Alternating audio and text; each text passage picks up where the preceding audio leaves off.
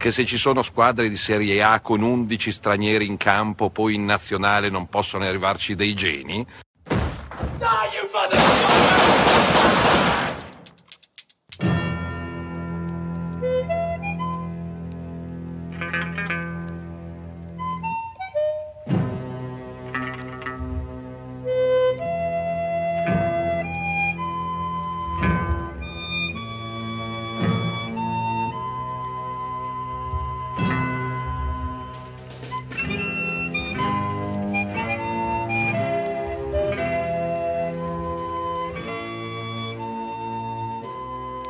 Sejam bem-vindos, pistoleiros e pistoleiras. Hoje é bom vocês deixarem o coxo bem cheio de comida para seus cavalos, que hoje a história é longa, mas eu posso garantir que vai valer cada segundo. Olá, dona Letícia, tudo bem por aí? Tudo bom, tudo beleza. Show de bola. É, a gente vai precisar correr um pouquinho porque tem um episódio grande pela frente. Eu só preciso colocar alguns disclaimers antes. É, algumas pessoas entraram em contato comigo com relação a pequenas falhas nos nossos áudios. Esse daí já é um problema conhecido, sobretudo para mim, porque eu sou o editor, né? Como vocês bem sabem, todas as nossas conversas são gravadas remotamente. Eu tô em Joinville, a Letícia tá em Curitiba e toda vez a gente tem um convidado que está falando de uma cidade diferente. Então, os pequenos problemas reportados acontecem devido a pequenas instabilidades da nossa conexão ou por alguns ruídos no microfone de alguns dos participantes. No áudio desse episódio mesmo que você vai ouvir agora, você vai encontrar alguns ruídos na conversa com a Ana por causa de um vento no microfone dela. Mas quem é que vai culpar ela por um vento refrescante no meio da maior onda de calor da história da Europa? Eu entendo o incômodo das pessoas, mas é o preço que a gente paga para tornar o podcast mais acessível a pessoas que não são desse mundo. Nós procuramos trazer especialistas que não normalmente não têm contato com a mídia podcast. É, a gente não vai pedir para eles instalarem um software muito específico para usar uma vez na vida para gravar com a gente. Então a gente acaba fazendo tudo em um canal só e às vezes acontece de um áudio invadir o outro. Tipo esta porra desta moto que está passando aqui no fundo. Você não tem cachorro hoje, você tá super no lucro. Para de reclamar. Ok. É, a gente precisou fazer uma escolha. Na escolha que nós tivemos de fazer, com os recursos que temos, nós acabamos prezando pelo conteúdo em detrimento de um áudio 100% limpo. A gente espera no futuro conseguir melhorar isso. Tenham paciência com a gente, a gente não está nem no décimo episódio ainda. Aos que preferem um áudio limpo ao conteúdo, você pode ficar à vontade que o Café Brasil tá cheio de bosta com áudio digno de rádio FM lá. Áudio gringo mesmo. Então fica à vontade. Uh, eu, ok, desabafei. Agora eu já eu já posso ir pro episódio. Tudo bem por aí, dona Letícia? Quer deixar alguma coisa? Não, tudo bem. Eu só queria contar, queria contar a historinha rapidinho desse episódio. Eu sei que ele vai ficar super longo, então serei breve. Seja é, breve. Serei breve.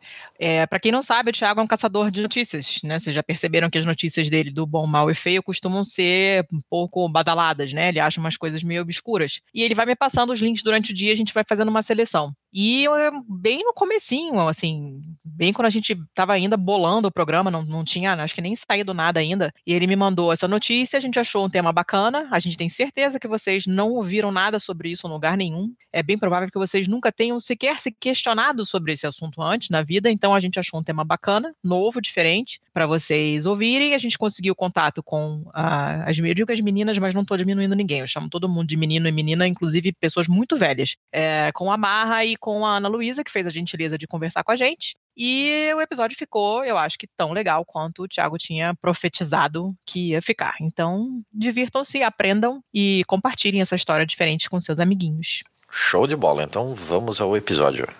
Vamos lá. Bom, para ajudar a gente a contar a história de hoje, nós temos uma pessoa que já é mais do que conhecida do pessoal que é mais macaco velho de podcast. Ela aparece no Xadrez Verbal, ela já apareceu no Anticast, é figurinha carimbada da, da podosfera brasileira por um motivo muito claro. Ela é ótima, né? Super didática, explica super bem, sabe do que ela está falando, então nós demos muita sorte dela ter aceitado e vocês já vão ouvir já já quem é a nossa convidada.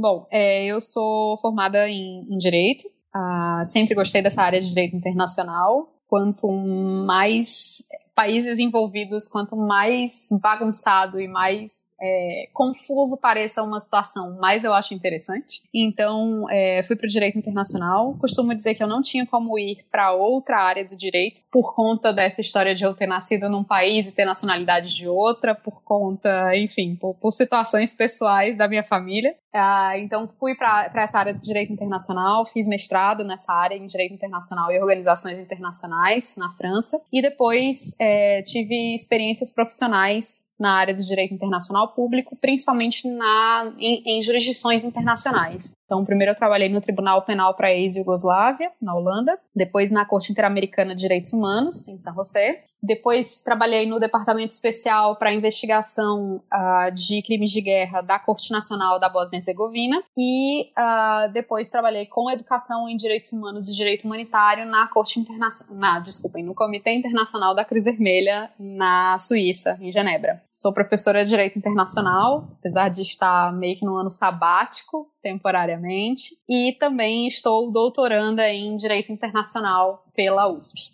A Ana vai ser a nossa consultora jurídica de luxo para explicar alguns pormenores da história da Marra. Boa noite, então, para as duas. Nós Boa estamos noite. aqui muito honrados, porque dessa vez a gente está conseguindo concluir um negócio que a gente já vinha planejando há uns dois meses, né? Quero falar Sim. com você, Marra. É, da nossa parte, assim, é, o interesse veio assim que apareceu a notícia de que você tinha sido declarada como, você e a sua irmã, claro, né? Como uhum. a primeira apátrida reconhecida pela justiça brasileira, assim, num caso que até então era inédito para a justiça brasileira. Daí Sim. então a gente começou a correr atrás de contatos e tal para falar sobre a patridia, que é um negócio que a gente ouve falar muito pouco, assim, de uma forma muito superficial. Eu vi que você já deu N entrevistas por aí para todo tipo de veículo falando sobre a sua história, a sua condição, mas eu acho que a gente pode chegar em um nível de profundidade um pouco maior, porque aqui a gente tem todo o tempo de um podcast para isso, né? A gente pode explorar com mais calma.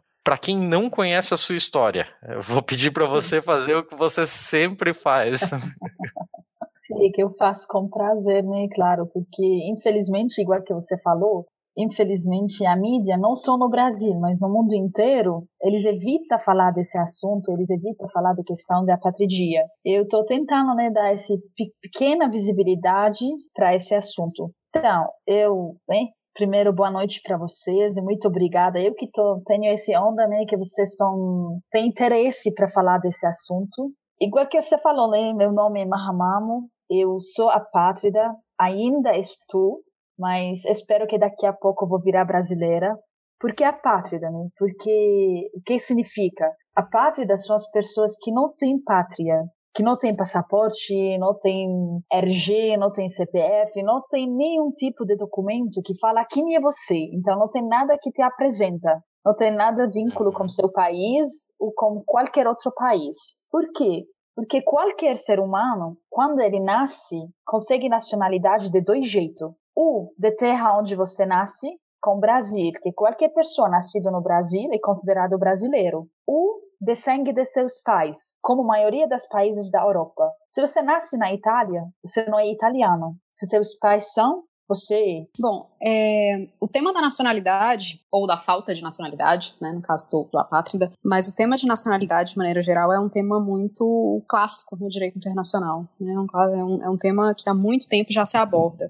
É, primeiro, porque a gente tem alguns critérios para a definição de nacionalidade que se repetem, né, talvez os mais comuns sejam é, a, a, nacionalidade. Quer dizer, aliás, primeiro a gente tem que diferenciar uma coisa: a gente fala em geral de dois tipos de nacionalidade: a nacionalidade originária, que é aquela que você nasce com ela ou nasce com o direito de tê-la, e a nacionalidade adquirida, né, que é aquela que você escolhe passar por um processo, um processo muitas vezes é, administrativo ou jurídico para adquirir. É, Essa é a tal da naturalização. Exatamente, é a tal da naturalização. No caso do Brasil, de acordo com a Constituição Federal, a nacionalidade originária, né, aquela que você já nasce com o direito de ter, a gente tem basicamente dois critérios que é ou você nasce em território brasileiro, a regra é nasceu em território brasileiro, você tem direito à nacionalidade brasileira. Tem algumas exceções, mas a regra geral é essa.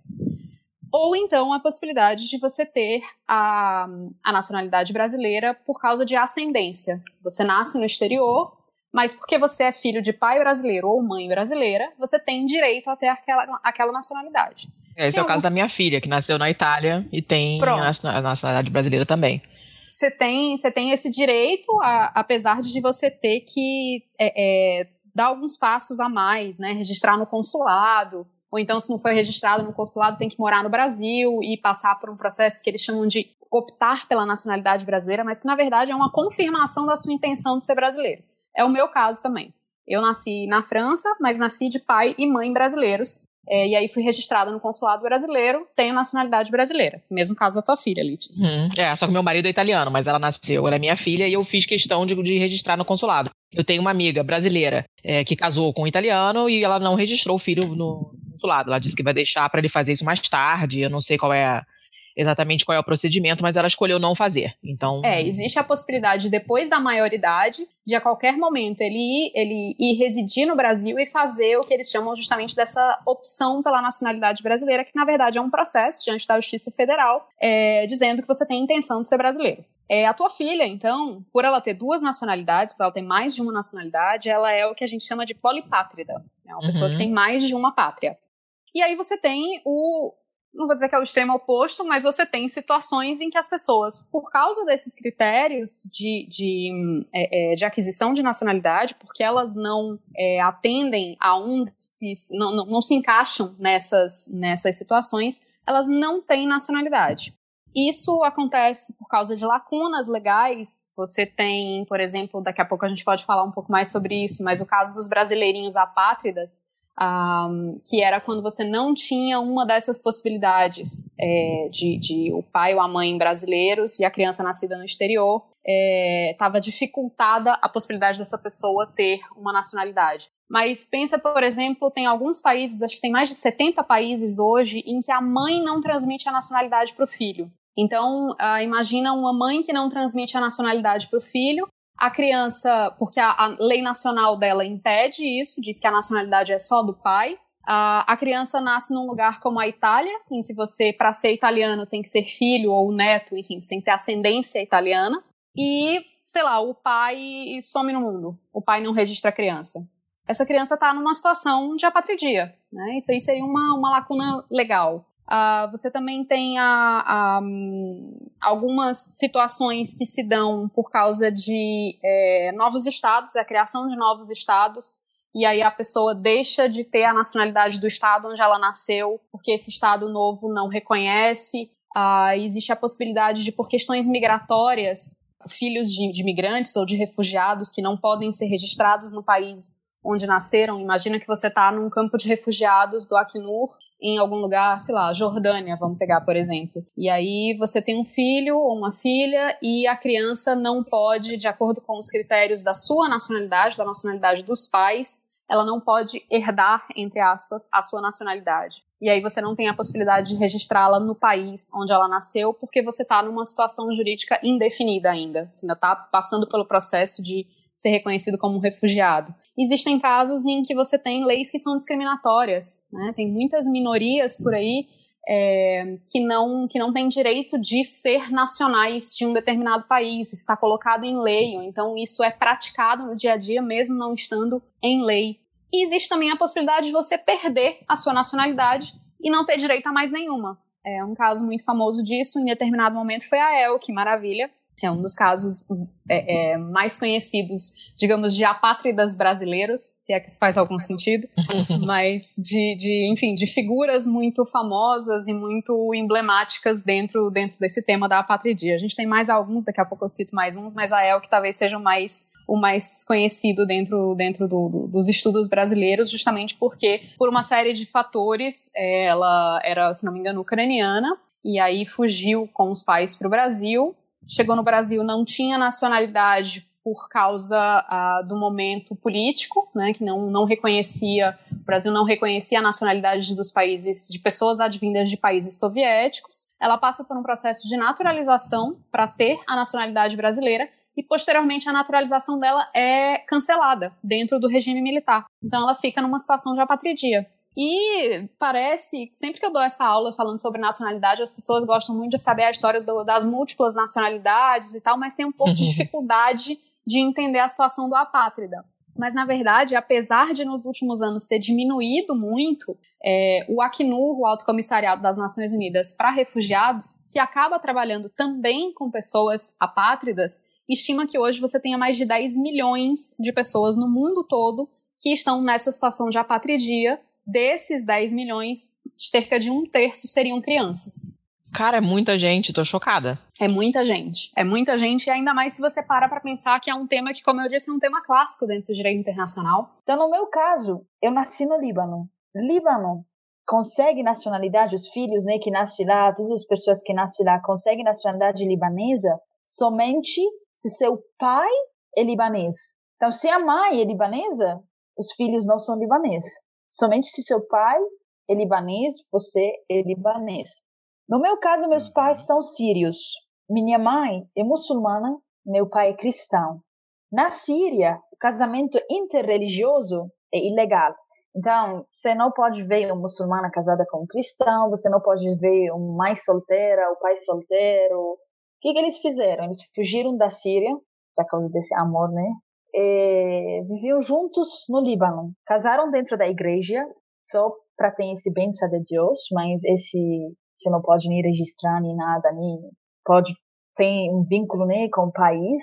Então, eu nasci no Líbano. Eu até hoje não conheço Síria, é um sonho conhecer Síria, espero que um dia vou conseguir conhecer a terra de meus pais e tudo. Uhum. Cresci no Líbano sem documento nenhum que fala quem sou eu. E sem documento, não é só uma questão né, que você vai guardar na sua carteira seu documento, se alguém te pede, você vai dar. É desses pequenos problemas que você tem na sua vida, de primeira coisas que começa na escola. Quando sua mãe quis te colocar na escola, Primeira coisa que eles pediram o documento. Quem são essas crianças? No meu caso, tinha guerra civil no Líbano e aí minha mãe conseguiu colocar minha irmã, depois me colocou, depois eh, matriculou, né, no caso, meu irmão, e a gente começou a estudar na escola. Na escola você não consegue né, perceber que sou diferente dos outros? Não, sou a mesma. Né, tenho mesmo roupas, a gente estuda com o mesmo professor. Você tem é, diferentes tratados que são bastante antigos, inclusive, os tratados mais emblemáticos em, em, em âmbito universal é uma convenção de 1954 e outra de 1961, mas que tem um número relativamente pequeno de, de estados-parte. É, uma delas tem cerca de 90, a outra não chega nem a 70 estados que ratificaram, que fazem parte disso. E essas convenções colocam é, ações né, e maneiras como o Estado, um, um país, pode dar um, algum tipo de atenção e algum tipo de ajuda para essas pessoas. Porque as pessoas muitas vezes têm dificuldade, como eu falei, de entender quais são as consequências da apatridia, o que, que significa você não ter uma nacionalidade.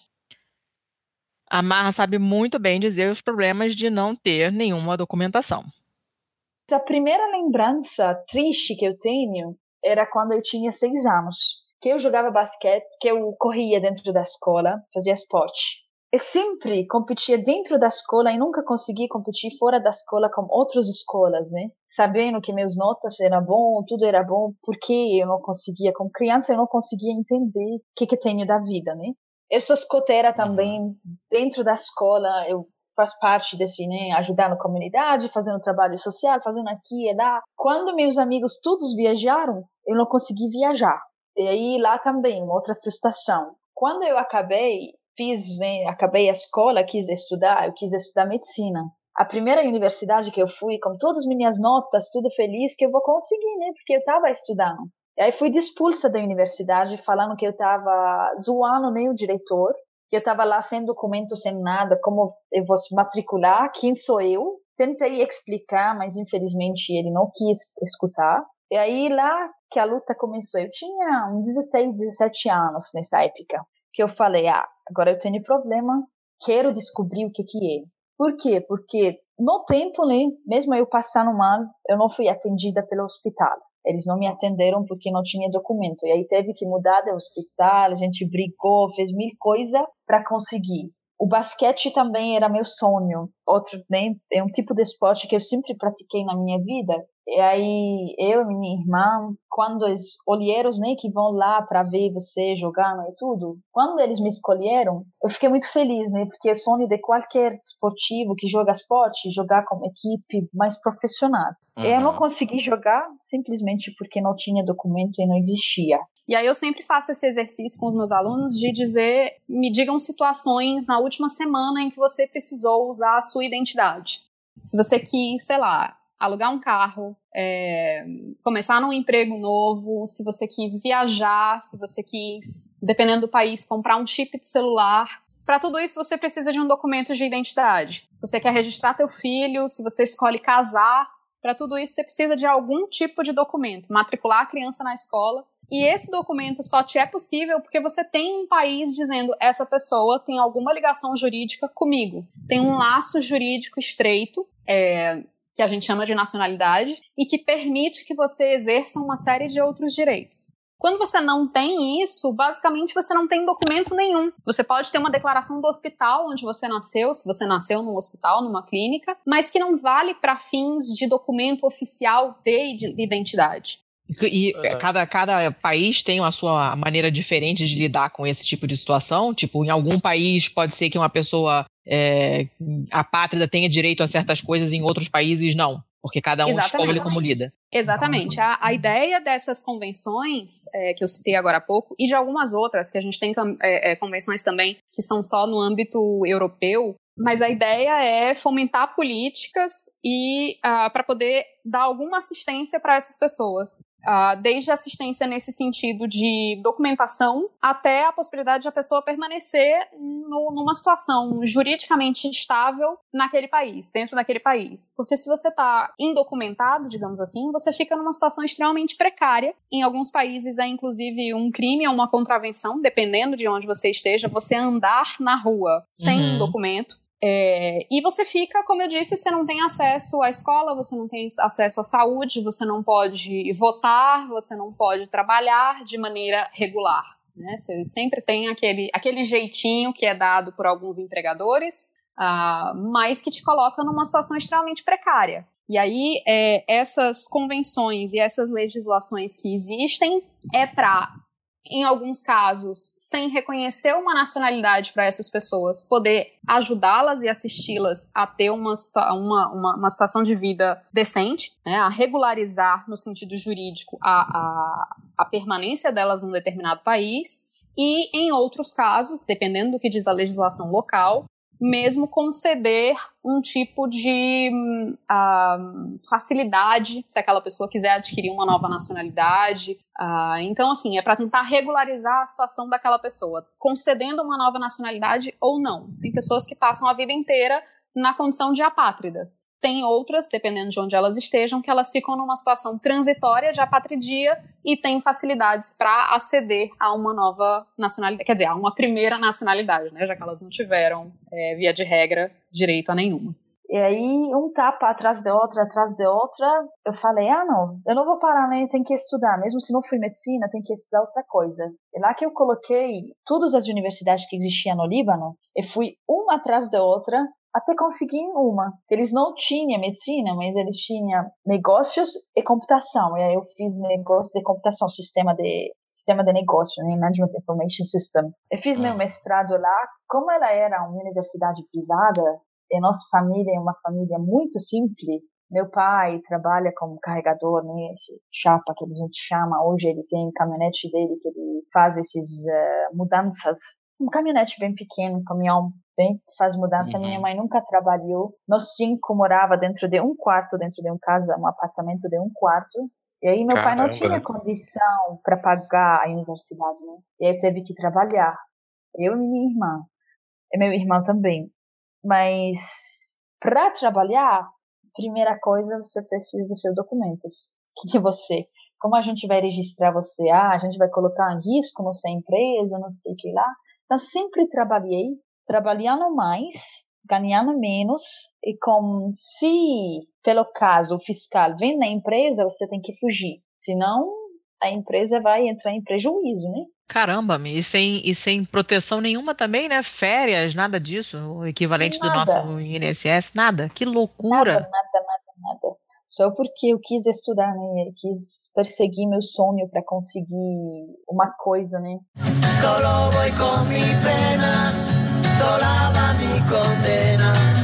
Correré mi destino para burlar la ley, perdido en el corazón de la grande Babilón.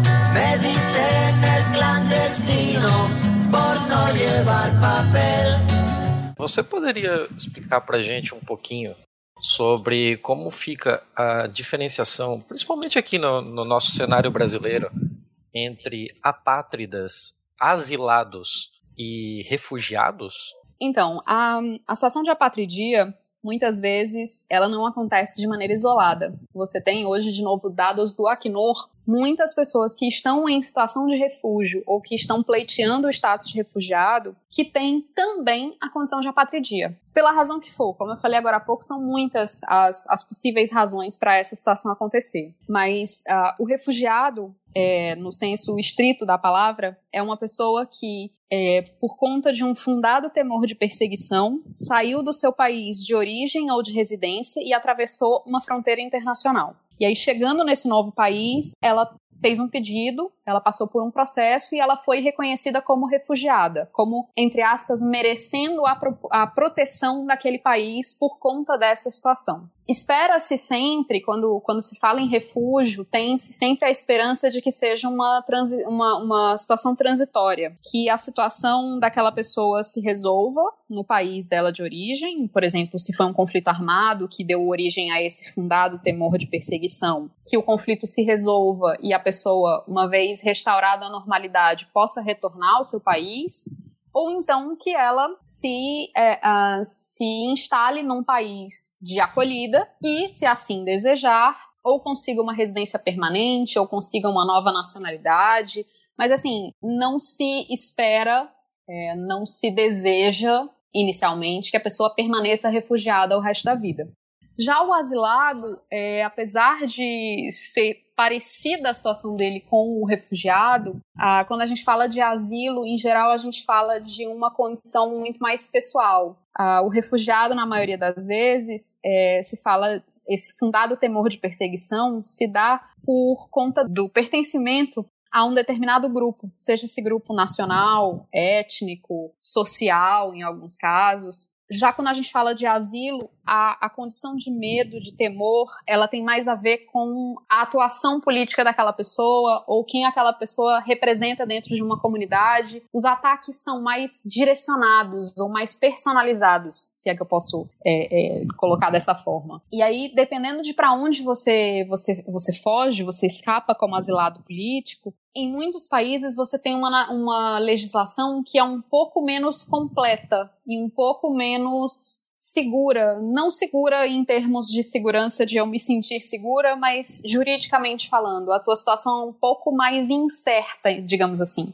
É, porque quando você fala de concessão de asilo, está muito mais ligado a uma é, decisão discricionária do Estado. Enquanto que quando você fala sobre refúgio, é, os critérios para definir quem é um refugiado ou quem tem o direito de pleitear a situação de refugiado são um pouco mais bem definidos. Mas no fim das contas, o que essas pessoas querem e precisam é contar com a proteção de um outro estado que não o seu de origem ou de nacionalidade ou de residência. Né? Já o apátrida, apesar de ele ter nascido em algum lugar, e, obviamente, filho de alguma, algumas pessoas, né, de duas pessoas, ele não tem, seja pelo local onde ele nasceu, seja pela sua ascendência, sequer o direito de ter nacionalidade. Então, enquanto o refugiado, digamos, clássico e o asilado clássico tem um estado de origem, um estado de nacionalidade que poderia dar a assistência necessária, mas que pela situação daquela pessoa ou pela situação do grupo ao qual ela pertence não tem exercido aquela proteção, o apátrida nem sequer conta com essa possibilidade. Ele não tem a quem recorrer, basicamente. Em situações normais de temperatura e pressão, digamos assim, uma pessoa que vem a ser refugiado ou que vem a ser asilado político, se não fosse aquela situação fática, a vida daquela pessoa continuaria normalmente estudando, trabalhando, casando, tendo seus filhos, alugando apartamento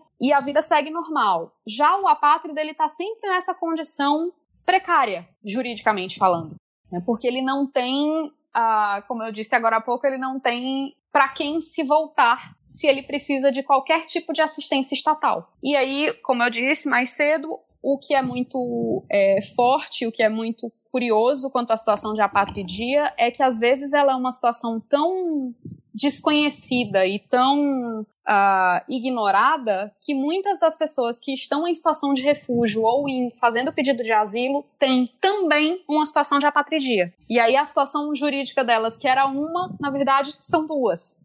E aí estudei, teve meu mestrado, e nesse caminho, no mesmo tempo, eu comecei para procurar, procurar o presidente do Líbano, procurar os ministros, procurar o presidente da Síria, os ministros da Síria, qualquer coisa, né? Como eu não tinha meios para ir, para voltar, eu não teve como entrar na Síria, né?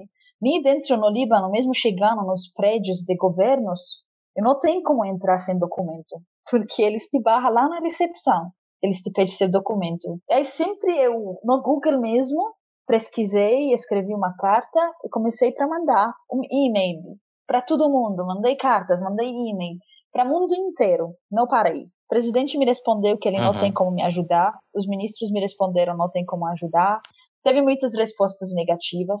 Mandei minha história para todas as embaixadas que existiam no Líbano, todos, sem exceção nenhum.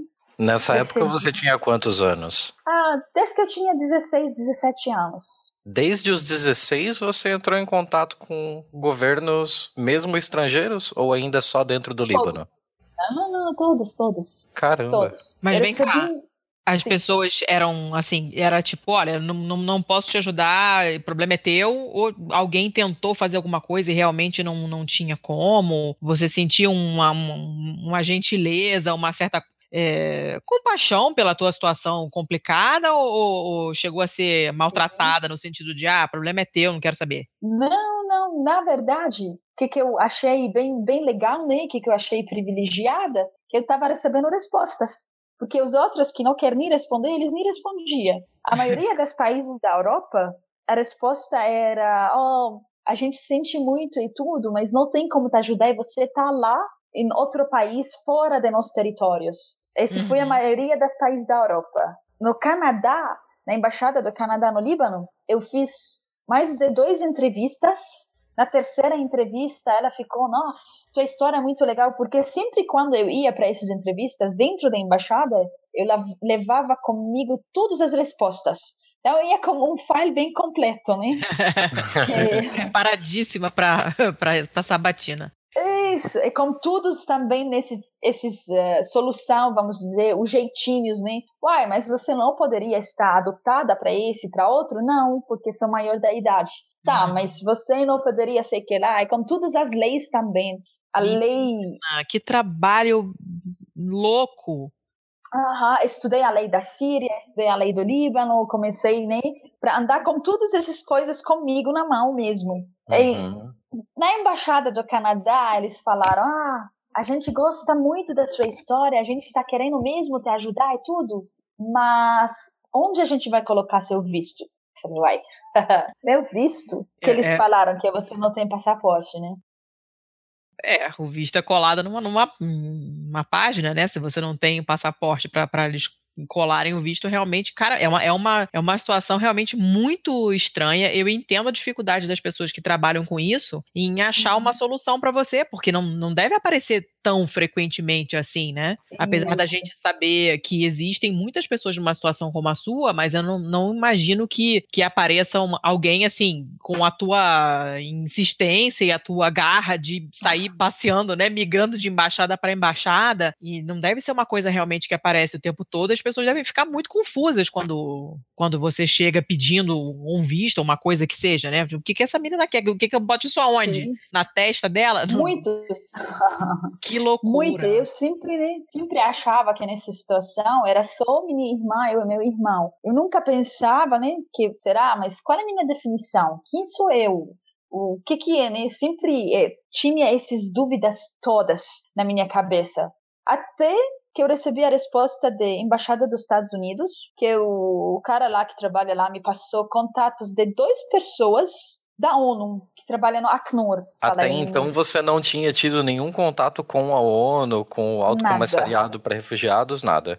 Nada, porque são refugiados, né? Eu não sou refugiada, então para que eu vou entrar em contato com eles? Entendo. E durante o seu período no Líbano, você chegou a conhecer mais alguém que não da sua família que também tivesse nessa condição? Não, não, nenhum. Por quê? Porque a gente não fala dessa questão bem livre, né? Porque uhum. se a polícia para, um blitz me parava, né, no Líbano, eu ia preso. As pessoas que não têm nacionalidade são consideradas, entre aspas, né, infelizmente, a primeira coisa né, que vem na cabeça são terroristas. Quem anda sem documento? São as pessoas que querem fazer mal.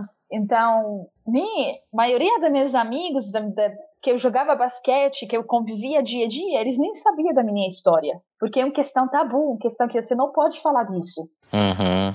Você, é, chegou a, você chegou a separada, assim? Aconteceu já alguma vez de você separada na rua pedirem documento, alguma coisa desse tipo? Graças a Deus comigo não, mas com meu irmão sim. Caramba, e aí? E aí, a gente deu jeitinho, né? Uhum. As pessoas que conhecem, que conhecem, que sei que lá, e aí conseguimos dar esse jeitinho para ele não ficar nada preso. Os seus irmãos também estavam envolvidos nessa busca por um país, então? Ou não? Sim. Era mais você que fazia isso? Agora, minha irmã era dois anos mais velha que mim. E sempre todas as coisas que acontecia comigo, acontecia com ela primeiro, né? Então, ela, ela também tentava, ela também tentava, mas ela é um pouco mais fechada que mim. Que característica dela é, é diferente. Uhum. E meu irmão era dois anos mais novo que mim. E para ele, ele não gostava muito de estudar, não. Como ele é o único homem e tudo, a visão era muito diferente também. Porque eu, sendo mulher, eu tinha muito mais chance, vamos dizer, né? Ele não estudou, ele saiu da escola, ele não quis estudar, então ele estava com outro caminho, mas ele também buscava quando precisava. Uhum. Quando achava uma pequena janela, ele, né, ele ia atrás. Até porque para ele trabalhar também sem documento é o mesmo problema que você tinha, né? Talvez seja sim, menos sim. exigente para ele, não sei que é homem, mas é, as mesmas dificuldades que você tem, ele também certamente tem, né? Ele tem muito mais, né? Sendo homem lá, é bem mais difícil. E a partir do momento que aconteceu esse seu contato com o Acnur? Isso. E aí, esse cara dos Estados Unidos nem me falou, me passou dois nomes, falou, eles vão te ajudar porque você, né, ele me deu esse rótulo, falou, você é apátrida, em inglês é stateless. Falou, você é stateless, esses dois pessoas vão te ajudar. E aí eu fiquei muito feliz, nossa, achei que vai ser resolvido com certeza. Fui, liguei para eles, marquei. Segundo dia eu estava lá na ONU, no Acnur. Quando cheguei no Acnur, vi realmente existe um, um, um escritório que está escrito lá apátrida fora, então eles cuidam só da questão da apatridia. Entrei e aí eles começaram para me perguntar mil coisas, perguntaram da história, porque sua pátria, não, não, não. Fui contei tudo para eles. Eles registraram tudo, né? E quando acabei, eles falaram: hum, muito obrigada, mas infelizmente a gente não pode fazer nada para você, porque a gente não trabalha caso por caso. Obrigada para ter mais uma história. Peraí, como assim não trabalha caso por caso? Eles só pegam um eles... grupo? Isso. Mas, gente, e aí? Quem tá sozinho se fode? Como funciona isso? É, aí foi mais uma decepção, né? e no mesmo tempo, né, comecei para mandar de novo minha história, mandar de novo, de novo, de novo. Até que em 2014, em março de 2014, o Brasil abriu o portão para refugiados sírios. A prorrogação foi aprovada por unanimidade no grupo. A medida é defendida pelo governo brasileiro como uma resposta à crise de refugiados na Europa, entre eles milhões de sírios que deixaram o país diante de uma violenta guerra civil iniciada em 2011. Sim, eu me lembro bem desse, desse período. E o meu, meu bisavô era sírio. Oh. E, é, eu não, não, nunca conhecia a Síria, também morro de vontade. E, e meu avô, quando via imagens de, de da, da Síria na televisão, ele reconhecia fotografias do pai e a gente Uau. tinha muita vontade de conhecer. Eu acho que meu, meu avô chegou aí. Eu, não, eu nunca fui, né? Não, não sei se vou conseguir antes de morrer, Vamos mas eu gostaria bastante. Bora? Estou me autoconvidando. Assim que der, a gente, a gente vai. Mas eu lembro que a gente acompanhou isso, assim, muito de perto, né? Não tenho tantíssimo contato com a família do meu pai, mas essas notícias todas ali, daquela, daquela zona ali, todas, acabam chamando a nossa atenção de uma maneira ou de outra, né? Apesar de eu não ter nenhuma relação direta com o país, mas uhum. eu tenho amigos que são filhos de libaneses, que são filhos de sírio, a família do meu pai, todo mundo tem cara de sírio, é, então uhum. as pessoas me reconhecem como descendente de árabe, né? Entre aspas, que é o que todo ah, mundo fala, né? Em qualquer lugar onde eu vou, as pessoas me olham assim, ah, você tem um pezinho, sim, tem um pezinho ali, todo mundo reconhece. E então, mesmo eu não tendo nenhuma ligação direta com o país, nunca tendo ido lá nem nada, quando aparece uma notícia desse tipo, fica todo mundo de antena de orelha em pé, né? E eu me lembro desse, desse, desse período, dessa abertura. E aí você veio nessa leva. Não, mas é, e aí a pessoa que leu nossa história dentro da Embaixada do Brasil, que eu até vou procurar quem foi dentro da Ministério da Justiça, na verdade, né? Porque a embaixada só pega a história e manda para Brasília. Eu tenho que procurar quem foi esse anjinho, esse anjo que recebeu, que ele uhum. falou, não, vamos dar um jeitinho para eles, né? Vamos chamar eles para vir para Brasília. Então, no caso, o que aconteceu foi que por conta desse programa de, de trazer receber. refugiados, de receber refugiados da, da Síria, foi aberto meio que uma exceção. É por isso que o Brasil conseguiu trazer e o Canadá não conseguiu? Isso. Porque o Brasil ah. me deu um laissez-passer, que é o uhum. passaporte brasileiro, né? Laissez-passer. Agora é a hora que a gente precisa dar uns dois passinhos para trás e entender um pouquinho mais sobre passaportes. Tanto para refugiados quanto asilados, apátridas e estrangeiros em geral, a Polícia Federal concede o passaporte amarelo. E esse passaporte amarelo ele tem uma validade bem mais curta, né, de dois anos, e ele tem algumas peculiaridades. Você poderia falar um pouco para nós sobre elas? Bom, o passaporte amarelo é o passaporte concedido para estrangeiros, né, que, que, como eu disse, precisem da, da proteção do Estado brasileiro. É, tem essa validade mais curta. Tinha na legislação passada, quando o brasileiro estava estabelecido no Brasil, para ele sair do Brasil se ele quisesse viajar, ele tinha que pedir autorização para o Estado. Eu confesso que eu não sei se na nova lei de imigração isso continua, eu acho que não, acho que isso foi mudado. É um passaporte um pouco mais raro a concessão dele, não é tão comum. Quando a gente fala sobre tipos de passaporte, as pessoas ignoram que isso aconteça, porque é um, um, passaporte, que é um documento em geral concedido para nacionais brasileiros, sendo expedido para pessoas que não são nacionais. Então, isso às vezes faz a cabeça das pessoas explodirem um pouco. E aí sempre me perguntam se o estrangeiro que está permanentemente domiciliado no Brasil, uh, se ele tem a possibilidade de ter o passaporte amarelo. Não, ele continua com o passaporte dele de origem, porque ele não tem nenhum, nenhum empecilho a gozar da proteção do, do seu estado de origem, apesar de ele ter é, de ele estar permanentemente no Brasil. Também tem Diga? aquele negócio de que você utiliza ele para sair do país e quando volta ao país ele é retido, né? Você tem que estar tá sempre fazendo novos, é isso? Eu não tenho certeza. Aí eu vou, vou ter que confessar a minha ignorância. Eu tinha visto alguma coisa aqui de que você ele é válido para uma viagem. Eles até colocaram o termo no site da Polícia Federal como uma viagem redonda. É ida e volta. Ele assegura, portanto, a saída e o retorno do titular do, ao Brasil para uma viagem. Na Pera ocasião aí, do ingresso do estrangeiro no território nacional, o passaporte para estrangeiro será recolhido pela Polícia Federal. Olha só, vivendo e aprendendo. Tá aí que eu Caraca, não sabia disso. Parece, parece visto pro Canadá. Agora melhorou, né? Mas antes era assim. Eu, a primeira vez que eu, que eu tive que passar pelo Canadá, que era uma escala, o meu visto era para o dia do voo. E acabou. Mas aí é um tipo de visto. O Brasil também tem esse tipo de visto. Sim, o Brasil mas também tem esse tipo, tipo né, de visto. É muito estranho. É, para aquela viagem, o visto É, não, passaporte realmente viagem. eu não sabia, gente. Desculpem aí, essa informação me fugiu porque eu não sabia mesmo. Também... Ela me chamou a atenção porque eu achei bem estranho, assim, se é uma pessoa que viaja demais, deve ser uma trabalheira desgraçada. É, é, não deve ser muito provável que uma pessoa numa situação dessa precise viajar múltiplas vezes num, num período curto de tempo, né? Mas é de qualquer maneira. Isso é uma coisa que eu acho que você pode perguntar pra Marra, porque pelo que eu vi nas entrevistas é. dela, ela tem, ela tem feito algumas viagens. Então, assim, ela vai poder te falar muito melhor, mas eu realmente não sabia dessa informação. Sim, eu até queria puxar esse gancho justamente pensando nas perguntas que eu vou fazer para ela. Então não põe a minha resposta dizendo que eu não sei, porque. Brincadeira, não, mas eu tô vendo aqui, eu realmente não sabia dessa informação. Achei até curioso o termo, viagem redonda. Viagem né? redonda, sim. eles deram um jeitinho, sabe? É conseguir entrar aqui. Nós tivemos uma conversa um pouco antes da sua com a Ana Luísa de Moraes Campos. Ela é professora de relações internacionais e em Aham. algumas das aulas dela ela sempre fala sobre a questão de pátria e sempre toca no assunto dos apátridas. Ela foi meio que a nossa consultora jurídica para esse assunto aqui. Inclusive ela falou dos diferentes tipos de passaporte brasileiros e tal, né? Uhum.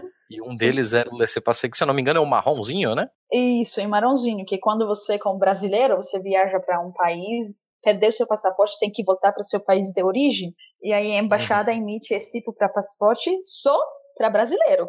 Sim, é meio que um passaporte de situação emergencial, quase, né? emergencial. Isso. No seu caso, você continua com o laissez-passer?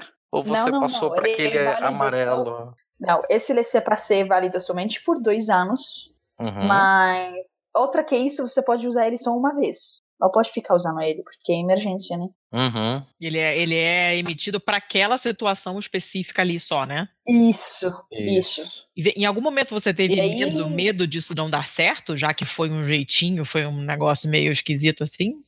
Não, ficou- nada, medo pra quê?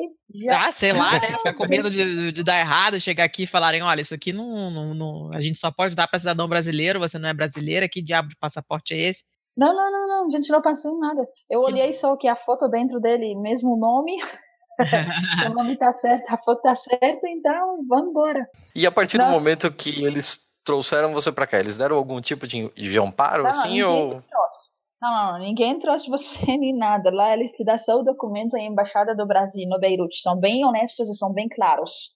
A gente pode te Ah, ajudar em nada. A única coisa que a gente te ajuda é esse passaporte para você virar lá. Chegar lá, é lá você se vira. Ah, é Eles só a questão burocrática. Eu pensei que eles haviam trazido também. Não, não, não, nada, nada, nada, nada. E aí Caramba. quando a primeira veio minha irmã, que ela chegou em março. A gente conhecia ninguém aqui no Brasil. É, Líbano considerou a gente como brasileiros que estavam morando lá no Líbano ilegal.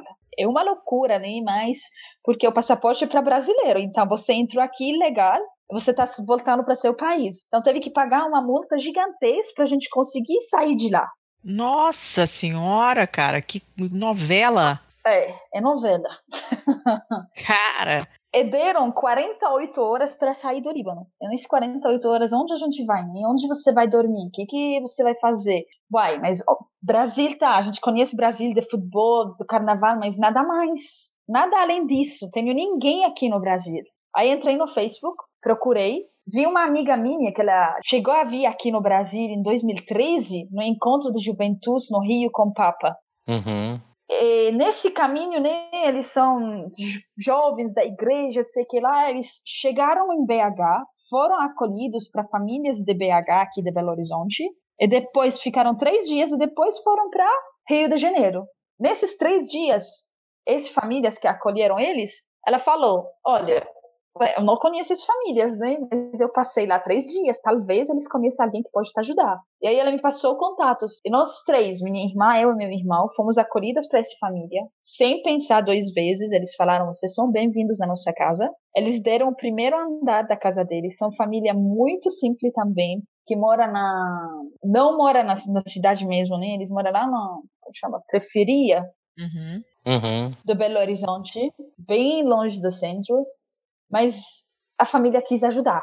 E aí eu, minha irmã, meu irmão, chegamos aqui no Brasil, chegamos sem saber nada, o que, que a gente tem que fazer, mas ok, tá, a gente chegou, é agora. A gente falava quatro línguas, nessas quatro línguas, eu né, e minha irmã, por, ca- por caso, com mestrado, mas não conseguimos emprego, não conseguimos nada, começamos para descobrir pouco a pouco, ah, vamos fazer o CPF, ah, depois do CPF vamos para a Polícia Federal para pedir refúgio. Por quê? Porque a lei brasileira, dentro da lei, não existia definição da pátria. Uhum. Então, o único jeito para a gente ficar aqui como residência legal era pedir refúgio. Refugiado significa a gente tem tranquilamente cinco anos de residência para viver aqui no Brasil. Então, a gente meio existiu. Desculpa, só luta- pra. Desculpa te interromper, só pra eu conseguir marcar a linha do tempo. Você chegou no Brasil em 2014, certo? setembro, 19 de setembro de 2014, certo? E aí foram dois anos só para conseguir a condição de refugiada. Isso. A partir do momento que você chegou aqui, você já fez a solicitação? Quanto tempo Isso. levou? Caramba, então foram dois anos mesmo só da condição de refugiado. Uhum. Quase um E ano e meio, do- né? Caramba! E a partir do momento que você conseguiu a condição de refugiado, você já foi atrás de como poderia conseguir a apatridia para eventualmente se tornar brasileira como primeira Não, nacionalidade? Porque, isso. Não por quê? Porque, como eu estudei a lei do Brasil, não existia a definição da patridia. Não existia uma lei da patridia. Não existia nada. Ele estava estudando. É como esse trabalho que eu comecei para fazer, né, o trabalho voluntário que eu comecei para fazer com a Acnur, que eu comecei para falar da campanha do Eu Pertenço, comecei para falar mais da questão da patridia. Em maio de 2016, eu fui considerada como refugiada, né? Que foi um avanço muito grande para mim e para a história toda. Até a Polícia Federal fala que quando meu irmão entrou na polícia para pegar esse RNE, Registro Nacional do Estrangeiro, que foi nosso Uhum. primeiro identidade, né?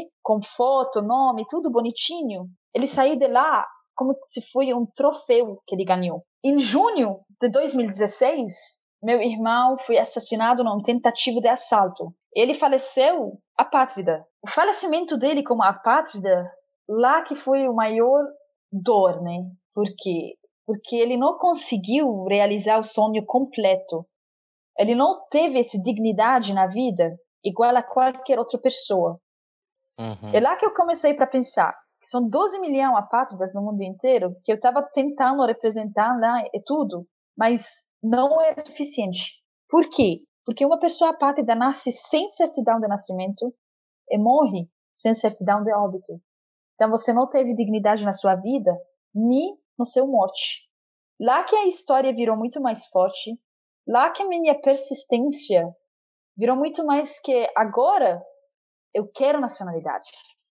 E também que ajudou, ajudou muito, né? Claro, a CNUR, Ministério da Justiça, Ministério da Relação Exterior, teve muitas pessoas atrás que ele já tinha. Por quê? No mundo existem duas convenções. Convenção de 1954 e 1961. Os dois convenções falam de refugiados das apátridas. Eles falam de condição da apátrida, Brasil Uhum. já tinha assinado essas convenções, mas chegaram aqui no Brasil, não foram avançados, não foram né, levados para fazer uma lei, não foram avançados para nada. Ficaram só convenções. É lá que eu comecei né, para falar mais da história, saí aqui e lá, em todo jornal, em tudo sei que lá, fiz meu tetis, fiz mil coisas. Em maio de 2017, a nova lei de imigração do Brasil foi aprovada. É, então, tinha falado que a legislação brasileira em 2017 mudou com a lei de imigração, né? Agora você tem definido quem é uma apátrida, ah, que foi justamente o que possibilitou que a Marra e a irmã dela, Suad, não é isso o nome dela? Isso. Isso, que elas fossem reconhecidas, que agora você tem efetivamente a possibilidade de isso acontecer. É, então, a, uma vez reconhecido como, como apátrida, além de ter é, reafirmadas as garantias das duas convenções que eu falei, da Convenção de 54 e da Convenção. É, aliás, desculpem, da Convenção de 54, da qual o Brasil é parte. Tem também o reconhecimento de que a Convenção de Refugiados, todos os direitos e princípios o Brasil é parte da Convenção de Refugiados, podem ser aplicados também às pessoas reconhecidas como apátridas no Brasil, assim como a lei de refúgio. E aí é importante dizer isso porque é, o que, que, a lei de refúgio diz em termos práticos, né, em termos muito práticos, por exemplo. Ah, uma vez que uma pessoa é, ela entra com um pedido de, de refugiado, ela tem uma série de direitos. Uma vez que ela é reconhecida como refugiados, ela tem alguns outros por exemplo, a possibilidade de tirar uma carteira de trabalho. Então, é por isso que a legislação brasileira quase que equipara, em termos de direito, a pessoa que é reconhecida como apátrida da pessoa que é reconhecida como refugiado. Justamente para garantir que coisas como tirar uma carteira de trabalho ou tirar uma habilitação sejam possibilitadas, sejam facultadas aos apátridas. E aí, a, a nova legislação brasileira, a lei de migração, garante que, se a pessoa quiser, uma vez que ela é reconhecida oficialmente como apátrida no Brasil, ela tem acesso a um processo simplificado de naturalização. Se ela não quer, isso, ela tem, ela vai ser considerada como, ela vai ser equiparada a um estrangeiro que tem residência definitiva no Brasil. Então, a situação dela vai estar de qualquer forma estabilizada, ainda que ela não pretenda se tornar brasileira, e aí isso fica a critério de cada uma dessas pessoas. Garante também a possibilidade de reunião familiar. Então, imagina que você tem uh, um, um, pai ou irmãos, vamos pegar irmãos. Um deles vem para o Brasil e é reconhecido como apátrida. Existe a possibilidade de os outros irmãos que ainda não chegaram no Brasil ou então que estão no Brasil mas que não fizeram o pedido ao mesmo tempo, que eles tenham a possibilidade de é, quase que aproveitar esse, esse processo que já foi começado, né, e, e verem, se verem reconhecidos eles também oficialmente como apátridas, e todas as, todos os direitos que são concedidos para os migrantes de acordo com a nova lei de migração, que está no artigo 4 dessa lei. Né, a, aplicação, é, é, a, aplicação da lei, digamos assim, de, de, maneira geral, e aí eu não vou me, me estender muito sobre isso, mas basicamente todos a garantia de que o apátrida não vai ser discriminado por não ter uma nacionalidade. E nessa nova lei tem um capítulo tudo que fala de apatridia. Então, nessa nova lei existe a definição de apatridia. Existe o que significa apátrida. Existe como facilitar e como solicitar para a condição de apatridia. Mas eu entendo, né, teve muitas mudanças na leis aqui no Brasil, lei trabalhista, lei da imigração, lei sei que lá, de estudos, até inclusive estrangeiro não se chama de estrangeiro mais, porque estrangeiro vem de, de palavra estranha, ele se chama um imigrante, né? Uhum. A lei foi aprovada em maio de 2017. O governo teve né, seis meses para a lei entrar em vigor. A lei entrou em vigor em novembro de 2017. Lei entrando em vigor, a gente consegue fazer nada ainda, porque precisa de regulamentação, precisa das portarias. A portaria saiu o dia do meu aniversário, que era 29, não tinha 29, né? 28 de fevereiro de 2018. A lei saiu, mas as pessoas que aplicam essa lei não estava pronta ainda que né, eles precisavam de muitas uh, orientação. Aí teve que esperar até que eu consegui dar entrada em maio de 2018 para solicitar minha condição de apatridia, que é o papel mais importante para mim conseguir a naturalização. O que, que a lei fala hoje? A lei fala hoje. Uma pessoa apátrida tem primeiro, quando ela chega no Brasil, tem que solicitar a condição de apatridia. Então a gente tem que reconhecer essa pessoa como apátrida. A gente tem que, né? Se ela está mentindo, como a gente bem tem que saber? Aí eles estudam, né? O governo do Brasil estuda. Tá, tudo bem.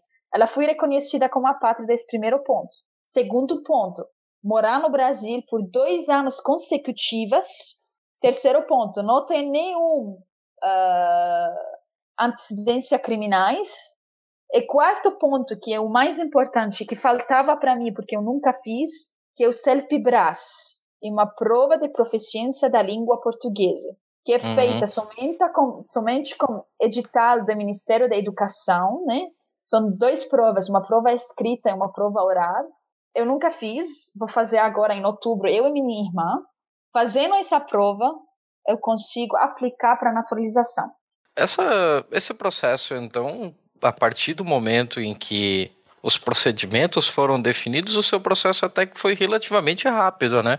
Porque a condição de apatridia saiu no Diário Oficial da União no final de julho, se eu não me engano. Então, se a regulamentação foi em maio, até que, até que andou bem nesse, nesse ponto desde não, que passou. A portaria saiu em fevereiro de 2018. A, a portaria saiu em fevereiro, a regulamentação uhum. em maio, né? Não, não, em maio que eu consegui dar entrada. Ah, em... nossa! Nossa! E mais que eu consegui então... dar entrada depois de mil vezes indo para a polícia, explicando, tentando, sabe? Porque uma Porque coisa. Que... Foi o período para o papel virar prática, né? Para as pessoas é... que recebessem isso soubessem o que fazer com essa documentação, como proceder. Sim, sim.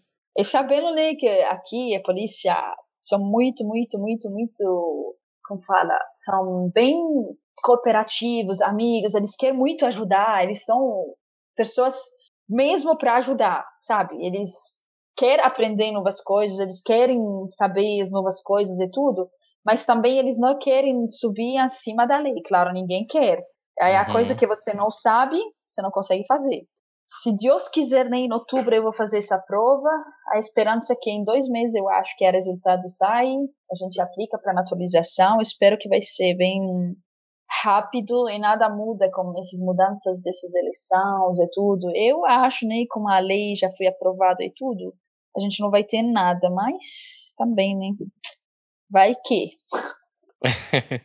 É, eu não ia tocar no assunto, mas como você já deu a deixa e eu sou movido à política, eu vou ter que te perguntar sobre.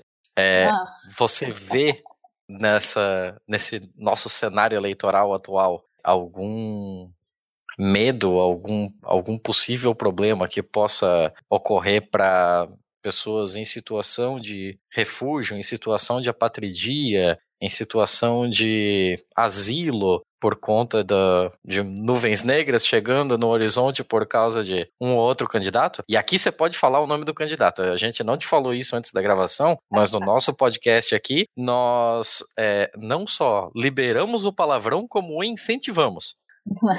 Então fica à vontade. É, mas eu não. Para mim, eu acho, eu consigo só. Para mim, pessoalmente, eu falo só da questão da apatridia. Então, não posso nem, falar de refugiados, nem de asilo, nem de nada. Eu posso falar da questão da apatridia, que eu acho que o Brasil fez um avanço muito, muito, muito grande. Muito grande.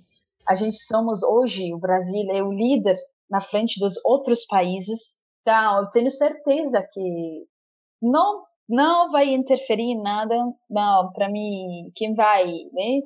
O quem vai ser o presidente e tudo, nosso trabalho, eu pessoalmente como lutadora de, de, de direitos humanos, como defensora dos apátridas, como pessoa que estou tentando levantar o nome do Brasil em muitos aspectos, em muitas coisas, o trabalho vai ser muito mais por quê? Porque eu acredito que a gente pode mudar o Brasil e não deixar o Brasil mudar a gente. Então, tanto faz quem vai ser a pessoa, eu tenho certeza que no fundo de qualquer pessoa tem como tocar em assuntos muito importantes. Por quê? Porque a questão da apatridia mesmo não é uma questão político nem religioso.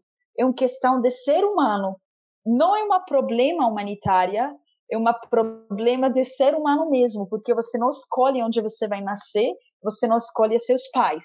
E eu, para mim, eu não estou falando que com essa lei eu quero que todos os apátridas do mundo inteiro vieram para o Brasil. Não. Eu sou contra isso, eu não quero, claro, isso de jeito nenhum. Minha meta é levar essa lei que foi aprovada aqui do Brasil e aplicar ele em todos os outros países que têm apatridia e que a gente tem que mudar. Então, a eleição vai ser muito legal, né? A gente tá... aí, aí há controvérsias, mas tudo bem. É, não, eu estou acompanhando tudo, estou acompanhando, estou tentando estudar mais. Eu estou vivendo aqui só de quatro anos, então não tenho direito nenhum, pessoalmente, eu falando, né, de interferir nessa questão, porque é uma questão muito grande que eu preciso estudar muito mais do que, que eu conheço das coisas que eu não conheço, eu não consigo nem, nem bate-papo, nem falar as coisas só para falar. Apatride je suis, je n'existe pas. Non, je sais pas qui je suis, je n'ai aucun droit. Je marche au gré du vent, j'ai même perdu la foi. Pour tous ces oubliés, moi je lève la voix. Besoin d'exister, de jouir de la vie, de jouer, de sourire, voyager, me libérer. Des millions dans le chaos, triste réalité. Pour ces millions, moi je réclame une nationalité. I believe one day apatridi go away. Tout ce monde sans nationalité régularisée, incompris, risque de payer le prix, les assister. Pas de droit, pas de vie, rien depuis pour les libérer. Pedimos refúgio na Polícia Federal, pegamos o CPF, carteira de trabalho, todos os documentos que deixam a gente viver com uma vida normal dentro do Brasil e começamos para aprender português, procura de emprego, né? Porque não tinha como sobreviver aqui. Meu pai, ele tinha emprestado dinheiro para pagar nossa voo, né? Porque o ticket, o passagem é muito caro do Líbano para cá. Uhum. Então, meu pai ajudava um pouco de lá. A gente, eu comecei para trabalhar com planfiteira, distribuir jornal na rua, eu e meu irmão. Minha irmã começou para trabalhar dentro da padaria, só para ter né, um pouco de, de dinheiro para conseguir sobreviver. Uhum. E começamos pouco a pouco para aprender. A gente era uma família muito feliz, porque a gente começou né, uma vida nova, começou uma esperança nova. Então, eu andava com bandeira do Brasil para cima, para baixo, fui descobrir que no mundo inteiro existe mais de 12 milhões de apátridas. Não são um, não são dois, são 12 milhões de pessoas, 12 milhões no mundo inteiro que não tem ninguém que fala deles. Não tem ninguém que, que nem se preocupa ou dá solução ou nada. Eu descobri a campanha da ONU, né, da Acnur, que é I Belong, eu pertenço. Depois de seis meses, comecei a estudar a lei aqui no Brasil também. Eu fui descobrir que eu, como pessoa apátrida, mesmo morando no Brasil por 10, 15 anos, eu nunca conseguiria nacionalidade brasileira. Por quê? Porque para aplicar para naturalização, eles te pedem seu certidão de nascimento, que eu não tenho. Seu passaporte original, eu não tenho. Então, não tem esses requisitos que encaixa lá. E aí, depois de seis meses, eu fui mandei minha história de novo, né? Mas para Acnur aqui no Brasil. Uma hora passou e Isabela me ligou. É, eu chamo ela de meu anjo daqui do, do, do, Brasil, porque ela foi um apoio muito, muito, muito grande nessa caminhada toda. Tudo que eu precisava, ela ia ajudar. Ela é do Acnur e ela começou para me ajudar para dar mais visibilidade para a causa. Então, eu fui convidada para uma palestra com o governo do Minas aqui, fiz um documentário com o Canal Futura, comecei, viajei minha primeira viagem internacional fora do Brasil, representando o Brasil é questão de apatridia, menos de um ano que eu estava morando aqui no Brasil. Com que documento Caramba, que você que viajou? Com, esse, com, com, outro passaporte? Com outro laissez-passer? Isso. É, não, não é laissez-passer. Eles emitiram um passaporte para mim, que é um passaporte amarelo, que uhum. chama Passaporte Brasileiro para Estrangeiro, uhum. que também é para condições né, de, de emergência e tudo. Uhum. Hoje eu já viajei para mais de 13 países, mas cada vez que eu viajo, eu tenho que parar horas e horas na Polícia Federal, na imigração, aqui no Brasil, porque ninguém entende que tipo de documento é esse. Por quê? Cadê meu, meu passaporte original, né? Uhum. É, esse passaporte amarelo, ele, ele funciona de uma forma que você pode usar ele para ir, para voltar, e na volta ele fica retido, né? Você precisa fazer isso. um novo toda vez. Isso, isso. Você Mas, hoje ainda continua precisando fazer isso toda vez. Sim, porque sou apátrida ainda.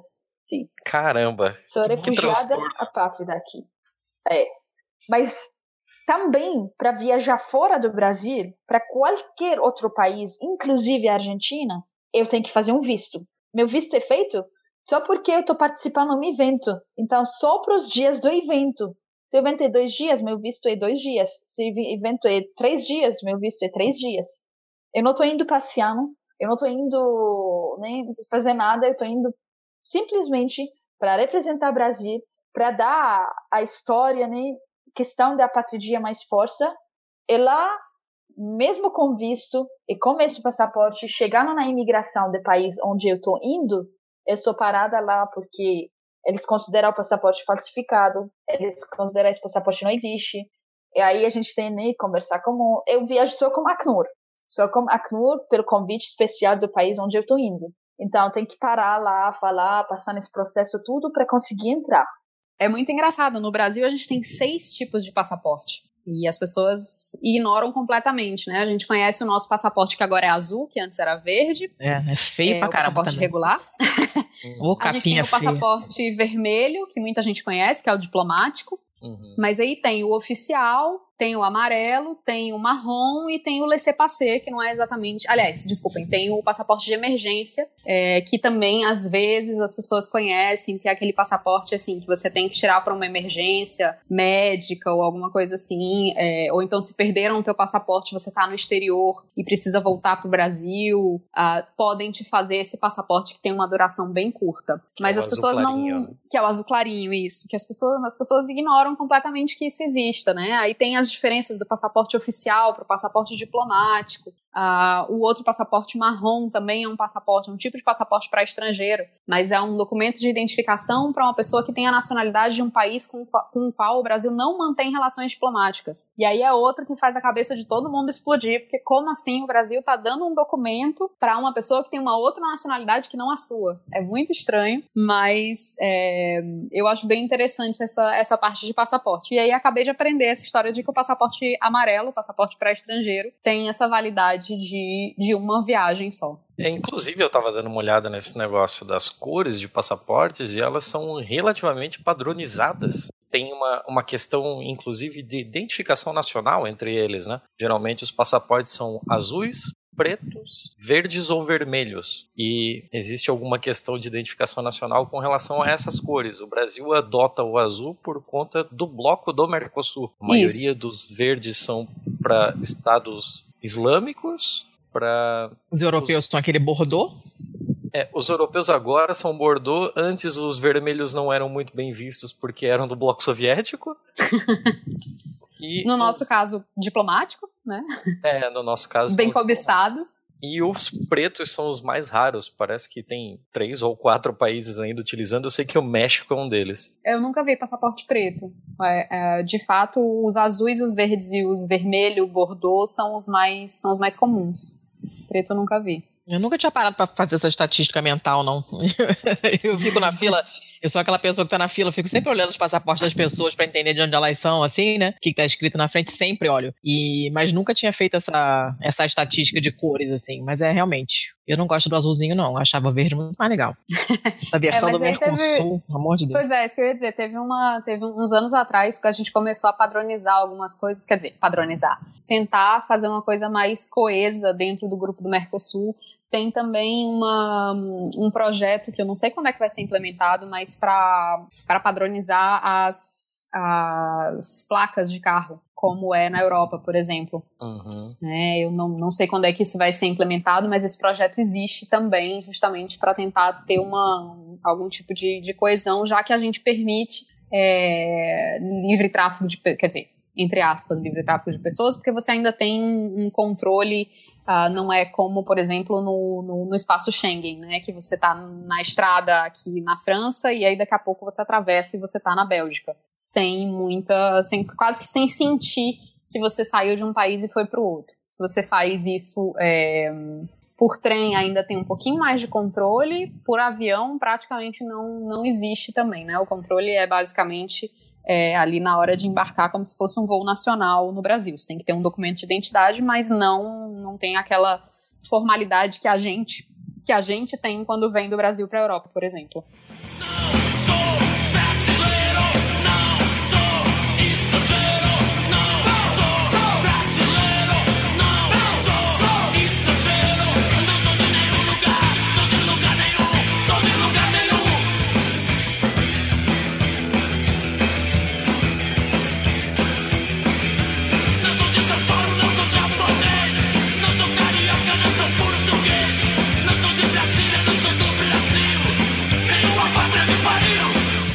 Digamos que a gente se empolgou um pouquinho no assunto dos passaportes.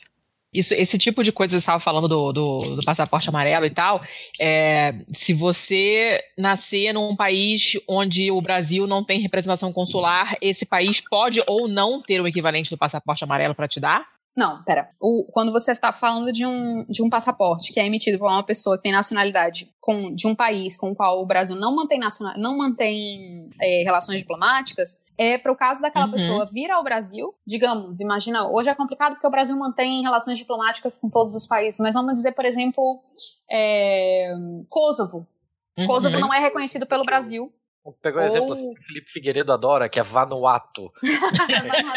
Mas Vanuatu, se eu não me engano, o Brasil tem relações diplomáticas. Vamos pegar um país. Nossa, se a gente, se a gente tem relação com o Vanuatu, não consigo imaginar ninguém que ele não conversa. Cara, não, que arroz de imagina, do cacete.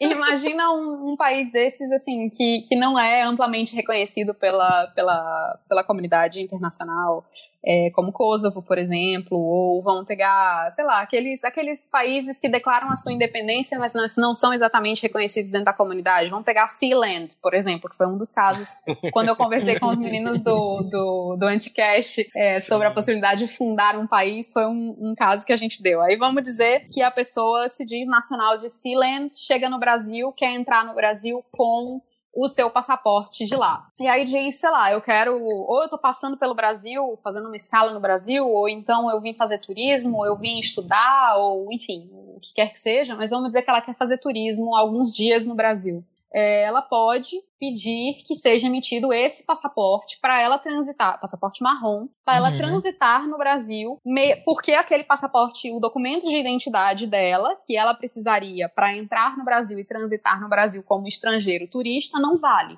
É diferente do caso do passaporte amarelo. O passaporte amarelo é uma pessoa que, pelo motivo que for, pelo motivo de asilo, de refúgio, ou por um motivo simplesmente eu quero mudar de país mas eu não tenho nacionalidade, né? Então, por um motivo é, qualquer, ela está se relocando para o Brasil. Aí ela pode postular o passaporte amarelo se ela se enquadrar nessas três situações: de asilo, uhum. de refúgio ou de apatridia.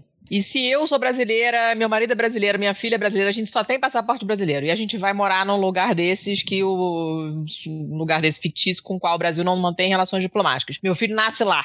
Uhum. E esse país não reconhece, não dá nacionalidade para o meu filho, porque ele só nasceu lá e não tem ascendência de ninguém desse país. Como que fica uma situação dessa? Essa, essa, tipo, cada país tem uma maneira diferente de lidar com isso, isso eu queria saber. Você, já, você falou como é que o Brasil faz, faz isso. Mas cada pode país, um país estabelece... que você no limbo e dane-se? Total, total cada país estabelece as suas regras para a nacionalidade. É, no, nesse caso, nesse caso que você descreveu agora, o teu filho poderia ter, ele viria a ter nacionalidade brasileira, que é o que alguns dentro da doutrina chamam de nacionalidade da ativa, quer dizer, ela viria a acontecer desde que ele viesse morar no Brasil e depois de 18 anos confirmasse a intenção dele de ser brasileiro. Mas uhum. entre o nascimento dele e a, a, essa, a, esse processo de confirmação depois da maioridade, ele tem, digamos, uma não vou dizer uma expectativa de direito, que aí o pessoal do direito vai me matar, mas entendam uhum. expectativa de direito de ter nacionalidade brasileira sem ser um termo técnico, pessoal do direito,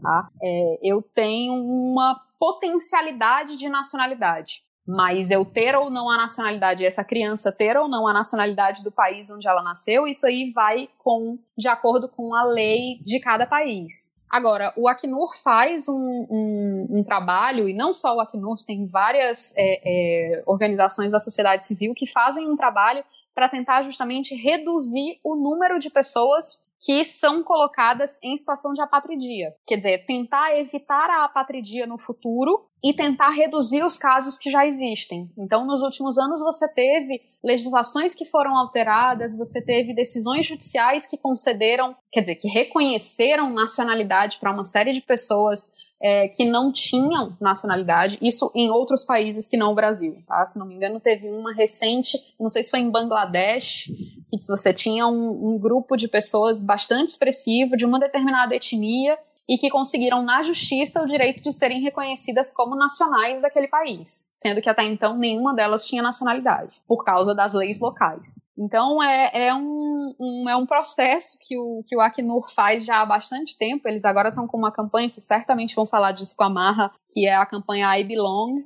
que foi lançado em 2014 para tentar a, a, meta é em 10 anos até 2024 acabar com a apatridia, evitar que existam pessoas nessa situação de precariedade jurídica.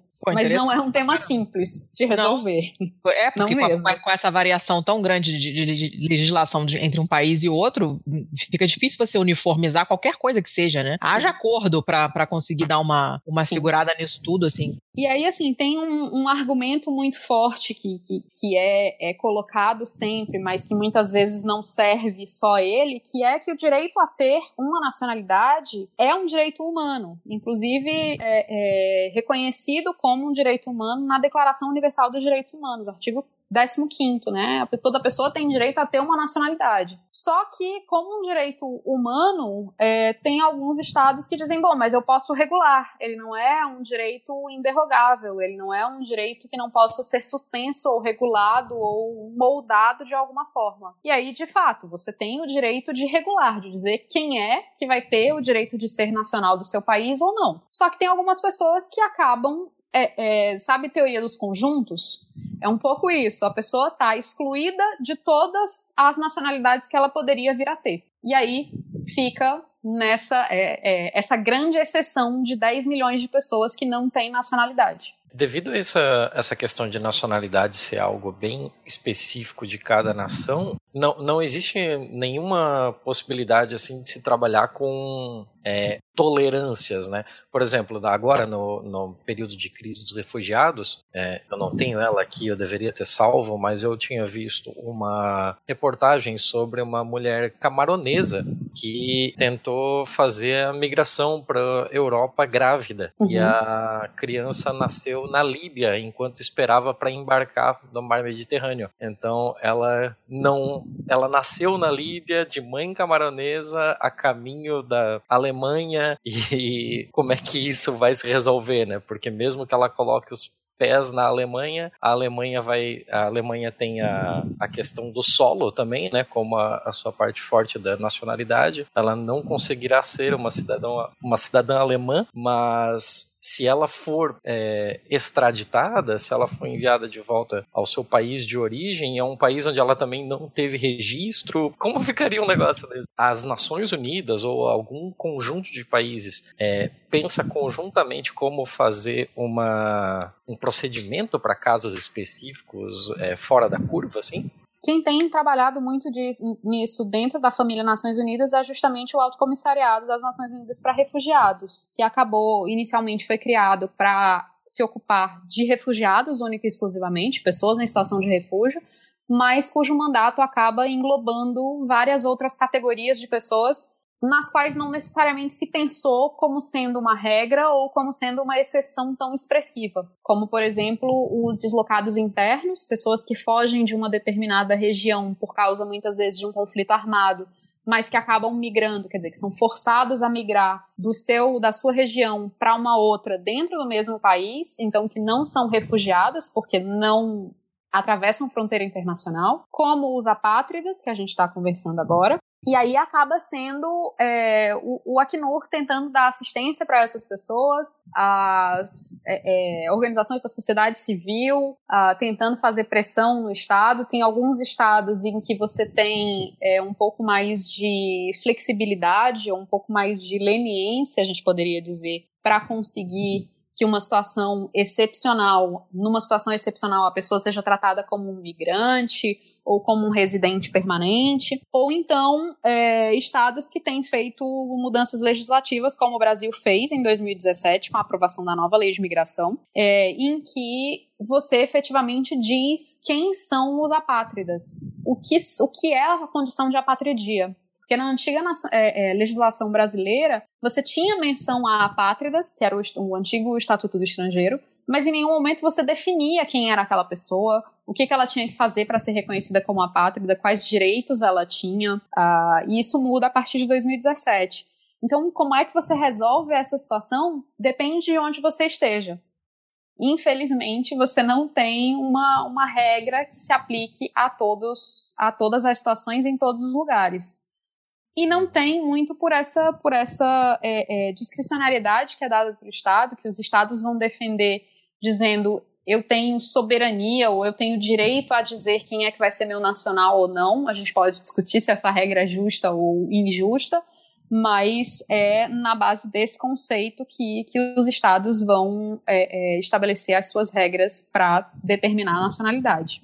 Mas o Acnur ele tem algum poder é, decisório ou algum poder de, é, quem sabe, interceder por essas pessoas em um tribunal internacional, requisitando ou exigindo que ela assuma determinada nacionalidade? Não, não, não tem nenhum é, tribunal que possa dizer a partir de tal data essas pessoas são nacionais de tal país e o Acnur também não tem capacidade de advogar em nome dessas pessoas. O que eles fazem é prestar assistência, orientação. Uh, em alguns casos, o Acnur trabalha lado a lado com outras organizações que essas sim têm a capacidade de representar, como se fosse uma, uma defensoria ou advogados, um grupo de advogados que representam pessoas diante das cortes migratórias de cada estado, mas o Acnur não faz isso ele mesmo.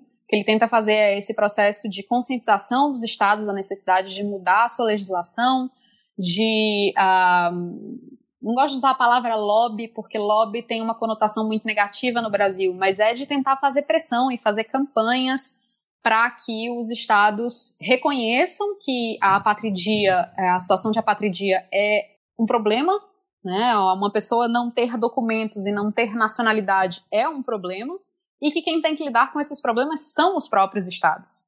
E que esses estados não podem continuar a dar causa à apatridia. Né? Então, que eles têm que resolver o problema atual mas tem também que evitar que ele se perpetue. O que você tem é, em termos de cortes internacionais, eu separei até aqui para falar, é, são, eu separei dois dos casos mais famosos, mas você tem um caso bem antigo dos anos 50, que a Corte Internacional de Justiça é, é, julgou, que é o caso Notebom, que é um caso de Liechtenstein contra Guatemala, em que são colocados é, alguns, uh, algumas regras e algumas interpretações sobre nacionalidade que embasam a atuação estatal desde então, ou seja, você interpreta o que é uma nacionalidade, quem tem direito a dizer que aquela pessoa é ou não é nacional daquele país, o que é efetivamente ser nacional de um país, e de maneira bem mais recente e bem mais é, humana, digamos assim, você tem um, um, caso diante da Corte Interamericana de Direitos Humanos, em 2005, que é um caso de duas crianças é,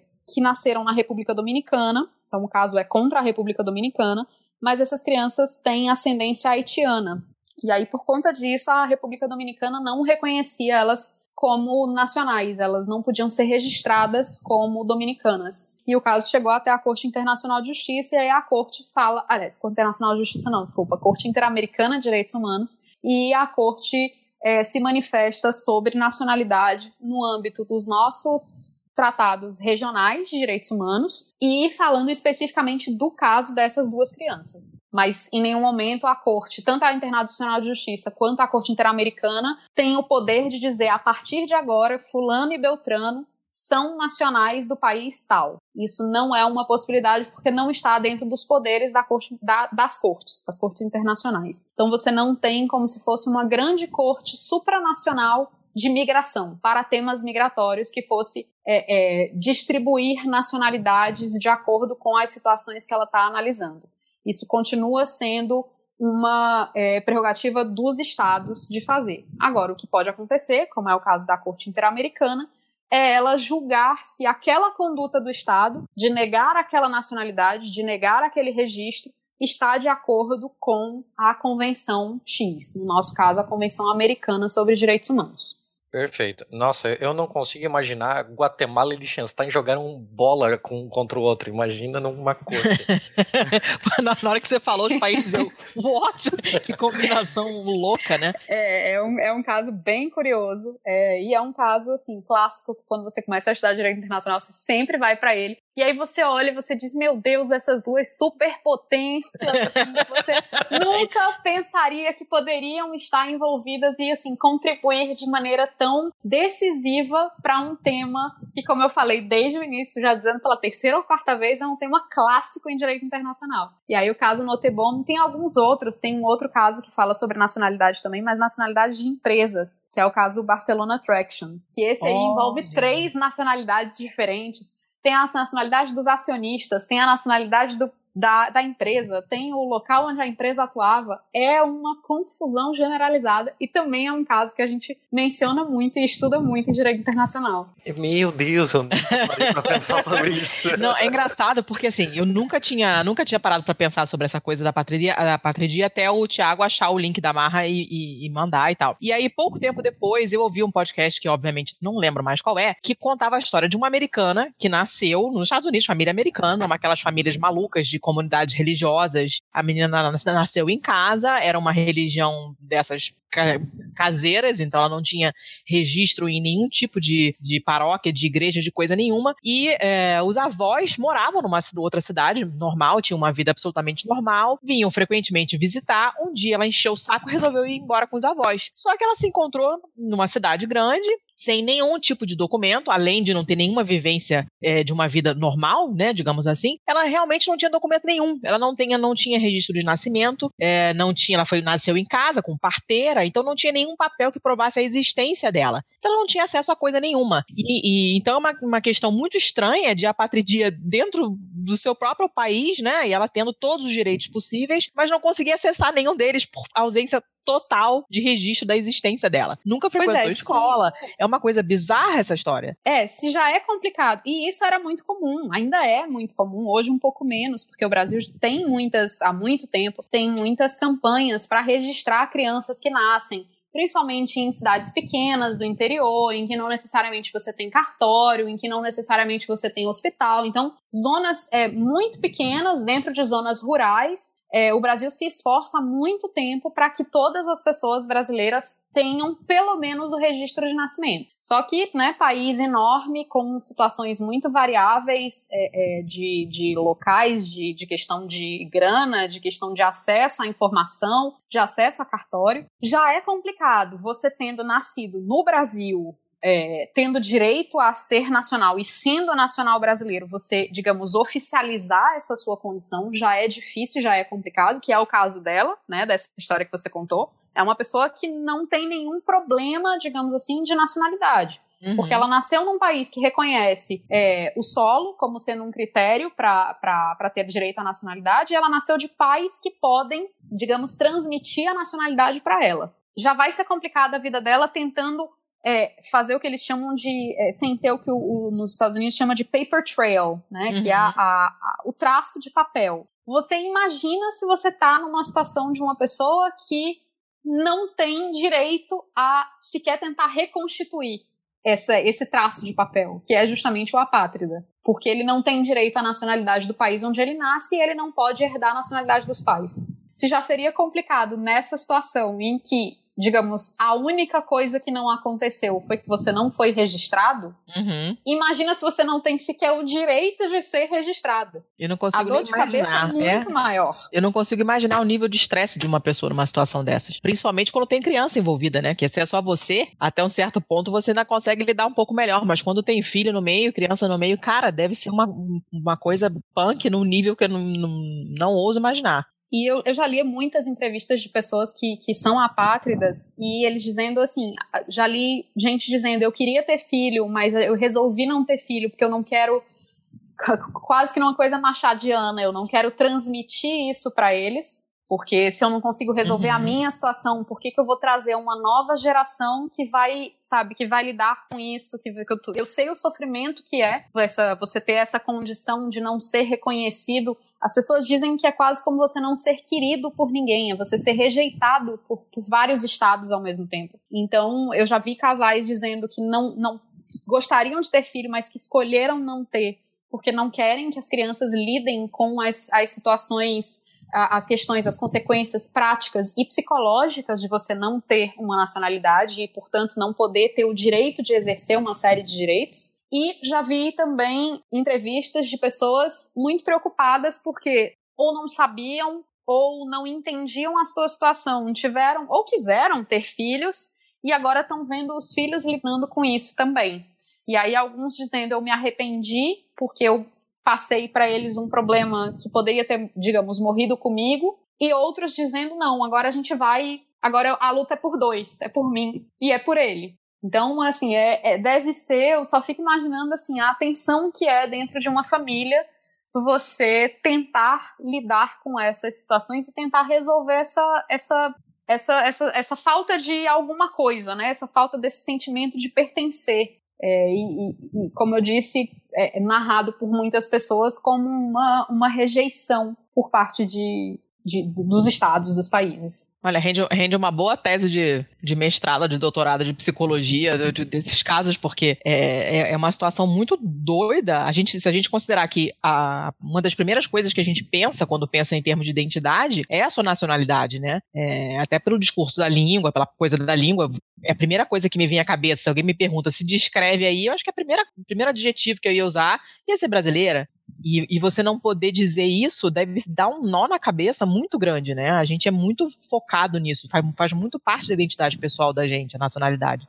E, e ao mesmo não... tempo é uma coisa que você não pensa, né? É, a gente só pensa quando falta, né? Certamente. Exatamente, exatamente. Porque assim, é normal para mim, a ah, minha carteira de motorista vai expirar daqui a duas semanas, eu vou no Detran e eu renovo. E aí me pedem CPF, identidade, não sei mais o que, você nem pensa. Você vai, sei lá, ser contratada num trabalho, ah, me traz seus documentos. Tá, eu levo meus documentos. E aí, como você disse, a partir do momento que você não tem documento para levar, é que você entende, né? Quando você para para pensar e você diz, peraí, por que, que eu tenho esses documentos? Por que, que eu tenho direito de renovar minha carteira de uhum. identidade? Por que, que eu tenho direito de tirar RG? É, é, uma, é, é um tema que, assim, a gente, ao mesmo tempo que a gente se identifica muito, que é, uma, que é muito parte da nossa, nossa identidade, inclusive é, falando em termos brasileiros, né, porque para nem todo mundo é assim. Se a gente uhum. for falar sobre essa questão de pertencimento a um determinado grupo, a gente vai longe, né, porque tem muita gente que não se sente reconhecida pelo Estado cuja nacionalidade detém, mas é, que pra gente brasileiro é uma coisa que tanto faz parte da nossa vida comum de dizer, ah, eu sou brasileiro, quanto a gente não para para pensar por que é que eu sou brasileiro. Então é, é, uma, é uma dualidade muito, muito interessante e muito maluca quando você para para pensar.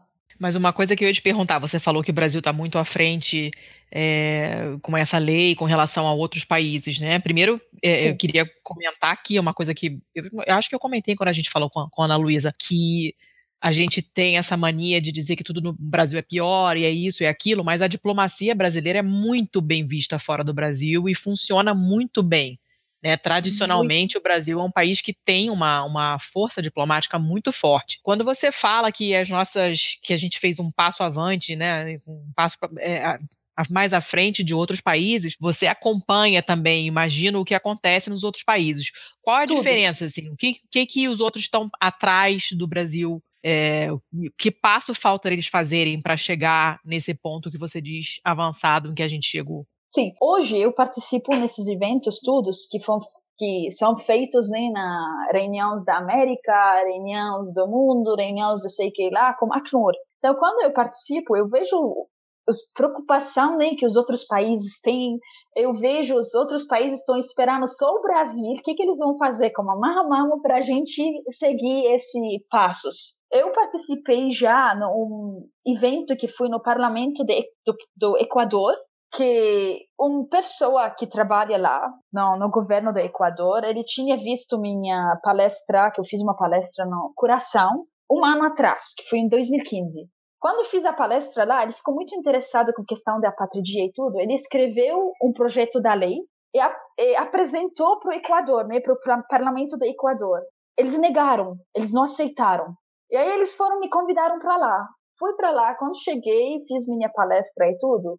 O mesmo cara, esse que ele escreveu a lei, ele veio me agradecer muito, falou, Marra, eu não consigo nem colocar minhas palavras em, um, né, em uma frase, mas as pessoas que estavam contra, depois da sua história, depois de tudo que você falou, depois que você apresentou, eles vieram e falaram: me dá que a gente vai aprovar agora e tudo que vocês querem a gente faz.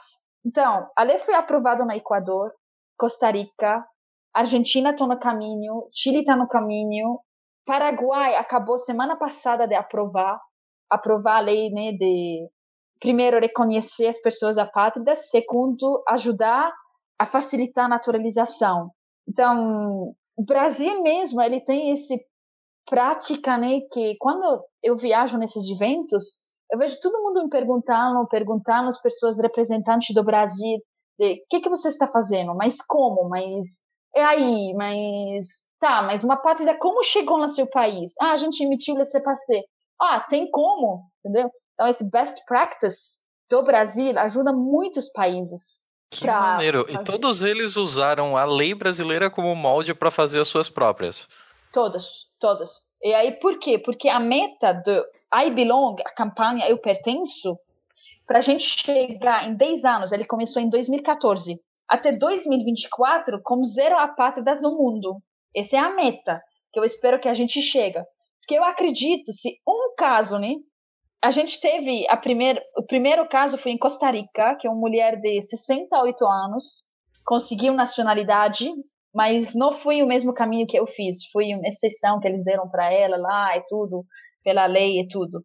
Mas eu vou virar a primeira pessoa que nasceu a pátria, cresceu a pátria.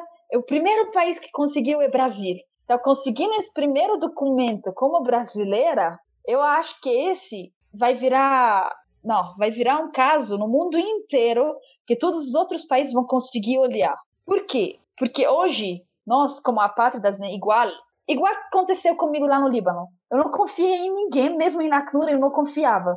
Hoje, eu, depois que eu saí no BBC, eles pegaram meu documentário do BBC, o BBC mesmo, traduziu em 13 línguas diferentes e colocaram no mundo inteiro.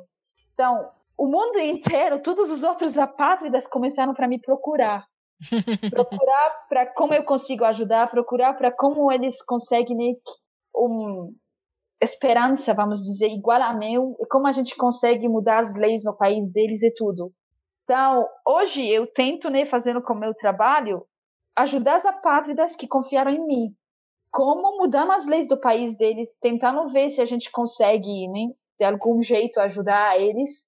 E vamos para frente, porque agora, depois que eu viro brasileira, tenho certeza, né? Se eu conseguir, qualquer pessoa consegue. É, é incrível, assim, porque é, quando a gente estava já estudando para fazer esse episódio e tal, a gente acabou sendo flagrado no meio de uma discussão sobre a patridia e tal, que dos meninos que estavam na caverna da Indonésia, o único que falava inglês era justamente um menino que é apátrida.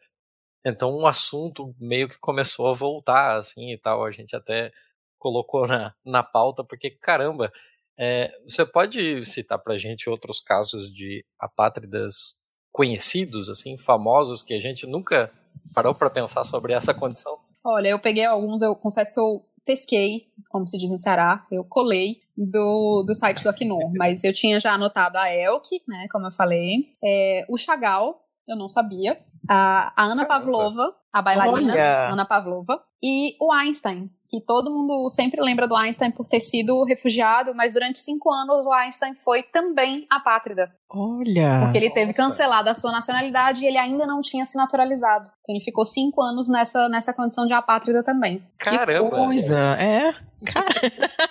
Choque, estou choquita.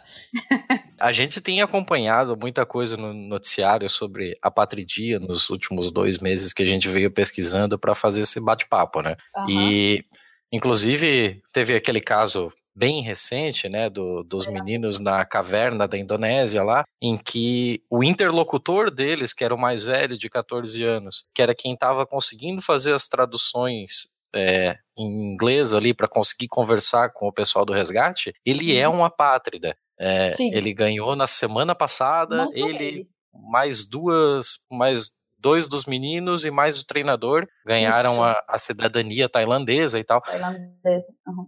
E foi um caso assim que já saltou aos olhos, já trouxe de novo à tona o assunto. Tem algum caso Sim. assim que você tem acompanhado mais de perto assim? que possa compartilhar com a gente? Sim, agora eu pessoalmente, ah, claro que eu fiquei muito feliz para eles e tudo, mas eu fico muito decepcionada. Por quê? Porque é uma exceção que eles estão fazendo. Esse a gente não Sim. precisa. A gente precisa de uma lei. A gente precisa uhum. de mudança para todas as outras pessoas, né? Porque eu, aumentando meu voz, falando aqui e lá, ah, vem cá, né? Que a gente vai te dar, que ninguém você não pode nem falar mais desse assunto, nem tocar nesse assunto. Eu não sou muito com isso, eu sou um pouco contra essas exceções que eles deram.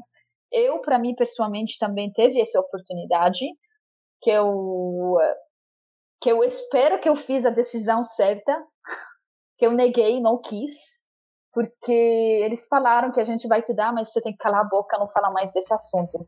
Gente, pra mas mim, assim, essa cara de pau? É, é eu neguei, eu não quis, porque depois que as apátridas começaram para me procurar, eu me senti que eu sou a esperança deles, né? Uhum. Teve muitas você- pessoas que Você virou tentaram. uma porta-voz, né? Isso. Teve muitas pessoas que tentaram se suicidar, outros que estão vivendo né, sem condição nenhuma. Eu teve o privilégio que eu acho, né, que eu consegui estudar, que eu consegui lutar, consegui fazer isso e aquilo, mas tem muitos que não têm condição para fazer nada, porque a personalidade deles não ajuda. Sabendo minha história, eles começaram para ficar mais e mais né, emocionados, mais com força.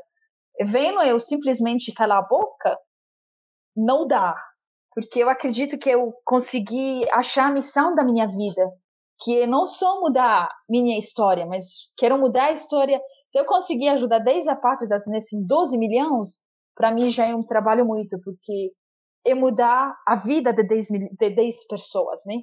Caramba, eu tô chocada com, com a sua a sua força, porque caramba, é um, é um pepino imenso para descascar, né? Você tem que ter uma, uma força de vontade enorme, uma, uma, uma vontade de correr atrás mesmo, que é muito complicado. Meu Deus do É. céu, eu não consigo imaginar o que, que eu faria numa, na, na sua posição, e eu imagino a dificuldade que outras pessoas têm de correr atrás do jeito que você fez, né? De gente que, que não, não, não tem jogo de cintura para lidar com esse tipo de coisa, ou não tem a ideia de falar com, sei lá, tomar um caminho diferente do seu, e que também É.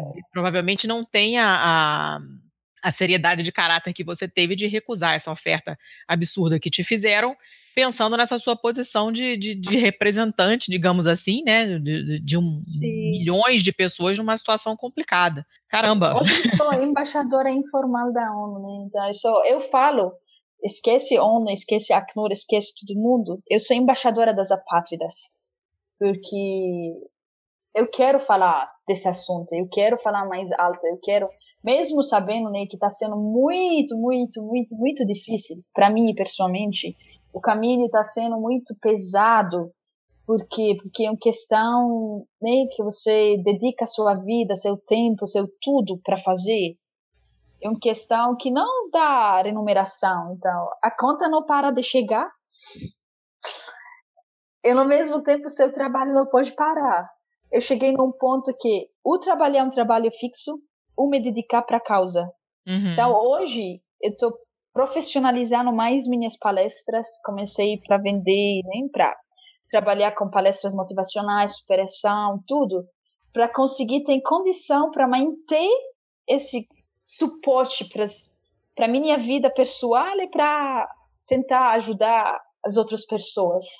Então, está sendo uma decisão um pouco muito difícil, porque como eu sou formada né, em mestrado, tem tudo, mas trabalhei já em comércio exterior, falo cinco línguas, quase seis, espanhol falo portunhol, mas é, ou vida pessoal, né, ou vida com qualquer outra pessoa vivendo, ou a missão, carregar a missão como ela é, é viver, tentar lutar até o fim.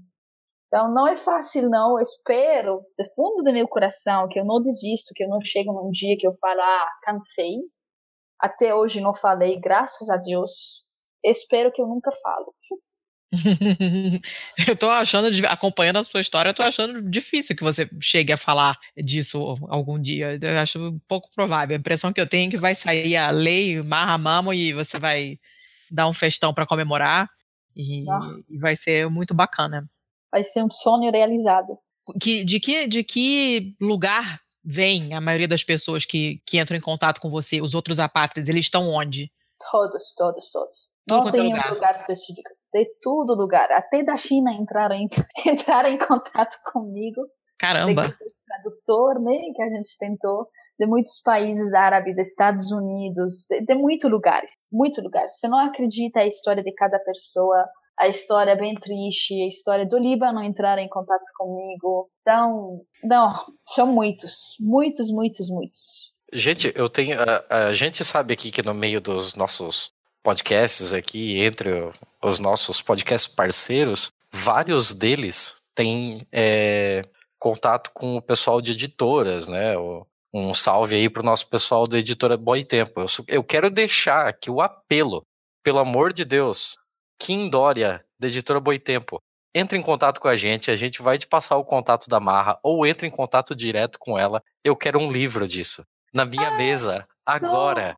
Sobre Tô, toda essa tô. história, sobre a patridia, sobre a história das pessoas que estão entrando em contato contigo. Isso vai ser maravilhoso. Isso é o tipo Sim, de coisa que a tô- gente precisa para disseminar esse tipo de, de ato. Estou com um projeto de escrever um livro, minha biografia, estou com um projeto de escrever isso. Estou com, na verdade, estou com alguns projetos. Um, que esse livro. O segundo, que é o mais importante para mim, que estou tentando de tudo para conseguir fazer ele, um documentário de longa-metragem que vai ser a minha vida desde a pátria até brasileira. Então, eu, a gente né, viu um pouco mais longe estou fazendo com dois produtores do Rio de Janeiro. A gente está no fase, já conseguimos todas as uh, letras né, de apoio, as cartas de apoio de mais de 18 ONGs internacionais.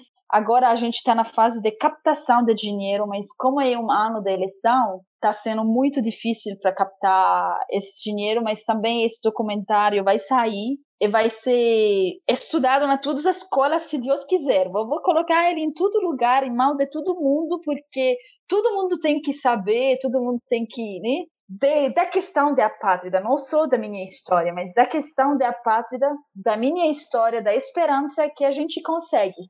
Consegue muita coisas. Mesmo se você. Né, é sua vida, mas a gente consegue. Eu tô, eu tô jogando dinheiro na tela que eu, nada tá acontecendo. Eu quero saber o porquê. queremos, queremos o livrinho, queremos o livrinho. Que mas... maravilha, assim. A gente não é ninguém na fila do pão, mas se a gente puder ajudar em qualquer coisa. Nossa, por favor. Conta com a gente, assim, nossa. A gente tá com um projeto. Se você tem algum patrocínio, alguma coisa, é só falar comigo. Ah, a gente dá um jeito? Não, a gente dá um jeito. Não, eu tô comprometido com isso. Eu tô apaixonado pela tua história. Você não tá entendendo. Ah, obrigada. obrigada. se você tem alguma empresa, eu trabalho também com palestrante. Pode me chamar e me indicar. Aí, ó. Eu não trabalho com empresa nenhuma, mas o Thiago trabalha lá, joga um verdão. Ó, oh, é possível. Tentaremos. eu, eu, tenho os contatos. Posso dar uma ah, olhada. Letícia, ah, fala. Você tem mais alguma pergunta? Não, eu queria. Eu tenho uma curiosidade, assim, curiosidade, né? Eu digo, se você, você acha que é, você teria tido um caminho mais difícil se vocês tivessem ido para outro país? Se eu tivesse que... Se vocês tivessem ido para outro, outro país, se outro país tivesse aberto as portas para você, para sua família, né, como o Brasil fez, você acha que teria sido um percurso mais difícil chegar nesse, nesse, nesse ponto onde você está agora? Uai, na verdade, minha vida tudo foi difícil, né? Então, eu acho que Brasil foi o mais rápido, né?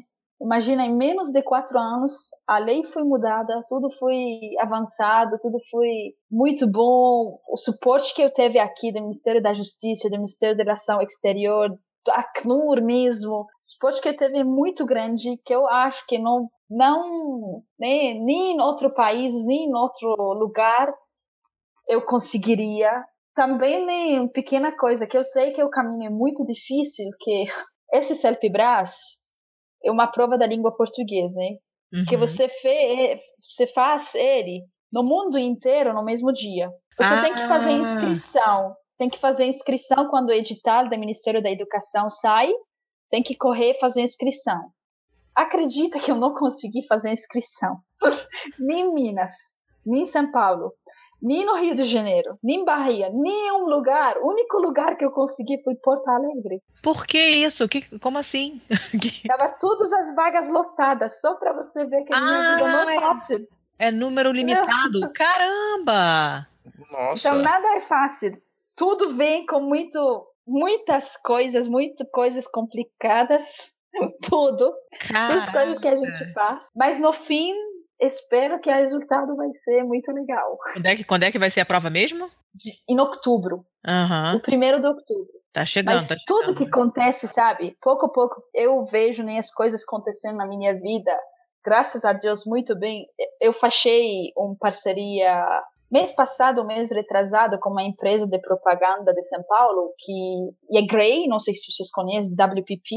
Eles que fazem propaganda para tudo. E o CEO deles, Márcia, ela me adotou. Então, ela está preparando, está fazendo meu portfólio, meu kit, tudo de graça. Então, eu encontro muitas pessoas né, nesse caminho. Eu tenho um mentor que está me ajudando aqui em Belo Horizonte. Tenho uma outra pessoa, uma professora que está me ajudando. Agora estou fazendo esse, estou estudando para esse prova no Cefet aqui também, que tem um professor Eric que está me ajudando. Então, tudo aparece de nada e aparece tudo na minha vida. Então, eu acho que Deus sabe o caminho, que nada fácil. A gente chegou no Brasil e tem só que continuar para frente. Caramba, que, que maravilha, assim, é, é dá um refresco, assim, na, na nossa alma ouvir uma história sua num momento que a gente tá tão perdido, assim, no momento em que tanta gente reclama de tanta coisa em relação ao Brasil, assim, é, é muito refrescante pra gente ouvir você falando isso tudo, assim, é muito ah, bom mesmo. Obrigada. Obrigada. E uma coisa também que eu quero acrescentar, que todo mundo fala para mim, todo mundo não, né, mas as pessoas negativas, as pessoas que não querem entender mais do que, que é a história e tudo, eu sempre sou criticada, né, que, uai, mas seu irmão faleceu no Brasil, você vai ficar aqui mesmo para falecer igual a ele? Ah, sei que lá, mas Brasil é inseguro, Brasil é aquilo, Brasil é aquilo. Eu sempre falo, e quero falar aqui, que a Brasil deu vida para meu irmão por um ano e meio. Não tirou a vida dele. Ela deu a vida, ele conseguiu viver aqui por um ano e meio sem medo nenhum. A missão dele acabou aqui nessa terra, por isso, né, que a vida dele foi retirada. Então, mesmo se ele foi na casa dele lá no Líbano, onde que ele esteve, eu acredito que para ele já a missão foi acabada. Então, o Brasil mesmo deu para a gente muitas esperanças e muita vida nova. E tá dando ainda. Então não tem como pedir mais. E mais, e mais. Eu acho que a gente, no lugar de criticar, no lugar né, de falar coisas ruins e tudo, a gente tem como encontrar o jeito para se contribuir para um Brasil melhor, não o Brasil ruim. Já falei muito hoje, né? a, gente, a, gente, queria mesmo que você, que você falasse. A gente é, abriu as portas para você falar mesmo. A gente queria exatamente isso, ouvir a sua história e, e, e as suas, seus planos para o futuro e a sua esperança. E, e estamos super felizes de ter dado certo.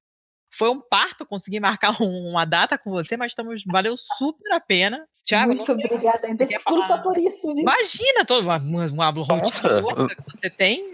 Temos muita sorte de termos conseguido at all. Que nada, não tem nem por que pedir desculpa. Pra gente é uma honra. Na verdade, eu não quero desligar essa conversa. Assim, eu quero ficar aqui conversando para sempre. Tadinha, deixa a menina, deixa a menina ir dormir. Não, claro, claro.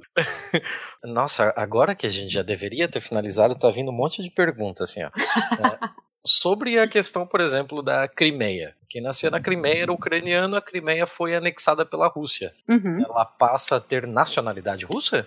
Quando, quando Depende do que. determinado território troca de troca de de dono, digamos de assim. dono e essas, essas duas nações têm, têm filosofias diferentes de nacionalidade. Depende do que fica estabelecido.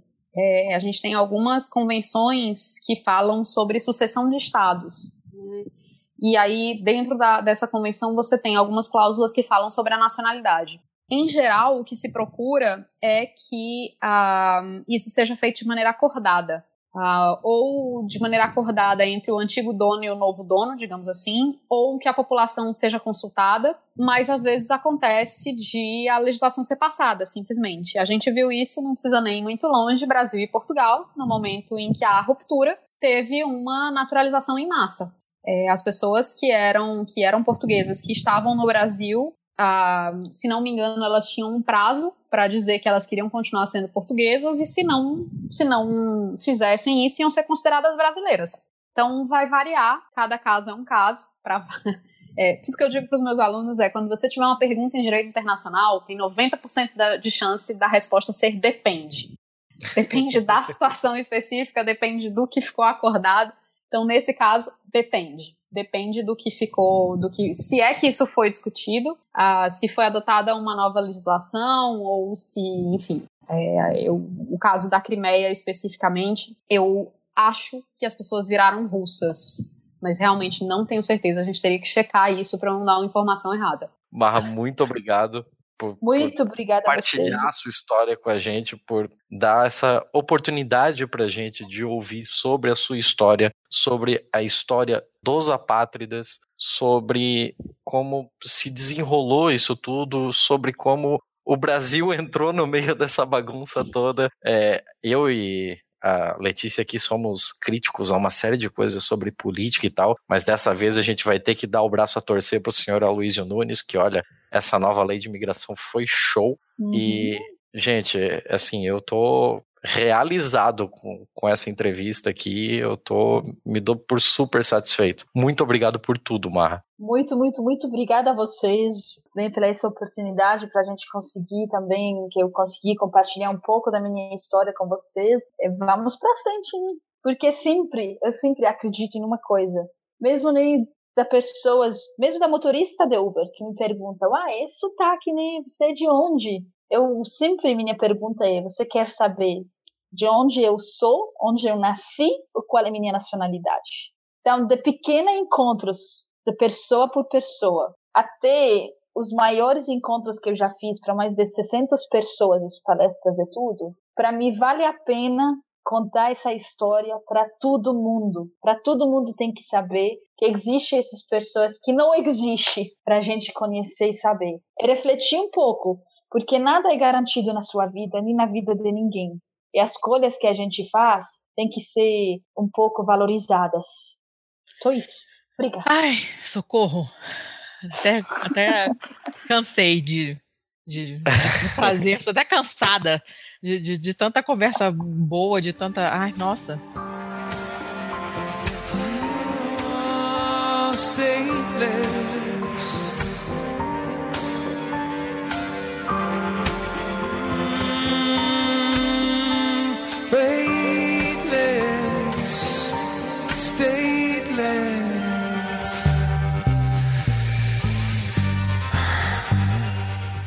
Marra, eu juro que eu te libero para você ir dormir. Eu só te peço uma coisa antes. É, eu não sei, provavelmente a Letícia, quando entrou em contato com você, te avisou, mas no final das entrevistas nós sempre pedimos para os convidados para que eles deem uma recomendação cultural. Pode ser um livro, pode ser um filme, pode ser uma série, pode ser só uma música, pode ser o que você quiser. Hum, recomendação cultural? Que eu isso. vivi aqui no Brasil, é isso? Não, não necessariamente. Um, não necessariamente. Pode, não tem nada a ver com o assunto, não, não importa. Eu acho que eu cheguei a comentar com você, mas eu não me lembro mais, que já falei com tanta gente que já, já esqueci. Para você ter uma não, ideia, teve uma vez que a Letícia chegou aqui recomendando um quiabo assado, era isso? Que quiabo, garoto? Inhame. Inhame, assado. Então, tipo, tá valendo qualquer coisa. Eu tava muito cansada, não tinha a menor condição de pensar em nada diferente disso. Mas o que você tiver tá valendo, pode ser literalmente qualquer coisa. Cultural, de, de, de, mim mesmo, da minha vida, tudo. Do, do que você é quiser. A gente já teve convidados que, que recomendaram um lugar para passear em Porto Alegre, recomendaram um restaurante, é, tem gente que recomenda livro, um livro interessante que está lendo, qualquer coisa que você quiser. Nossa, agora tô lendo só português, então não dá nem para recomendar. Ué.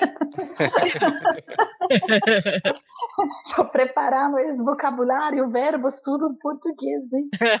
Eu, na verdade, eu acabei de voltar de uma viagem que eu fiz com minha mãe, como ela estava visitando aqui a gente, de, de Foz do Iguaçu. Uhum. Que eu falo, né, que eu acredito, né, pelo que eu vi, pelo tudo, que todos os brasileiros que viajam pelo Foz, eles querem ir até Argentina, até Paraguai, até sei que lá. Eles não aproveitam o Foz do Iguaçu mesmo para mim, como a gente não pode nem viajar nem para Argentina nem para Paraguai, ficamos no, no Foz mesmo. É uma maravilha, maravilha, maravilha, maravilha. É uma coisa que eu eu já viajei também dentro do Brasil, muito, já fui para Bahia, São Paulo, Rio, tudo lugares. O único lugar que eu consegui comer uma comida árabe libanesa 100%, é conseguir comer doces árabes 100%, é Foz do Iguaçu. É minha segunda vez no Foz do Iguaçu. Sim, Olha foi minha só. segunda vez no Foz.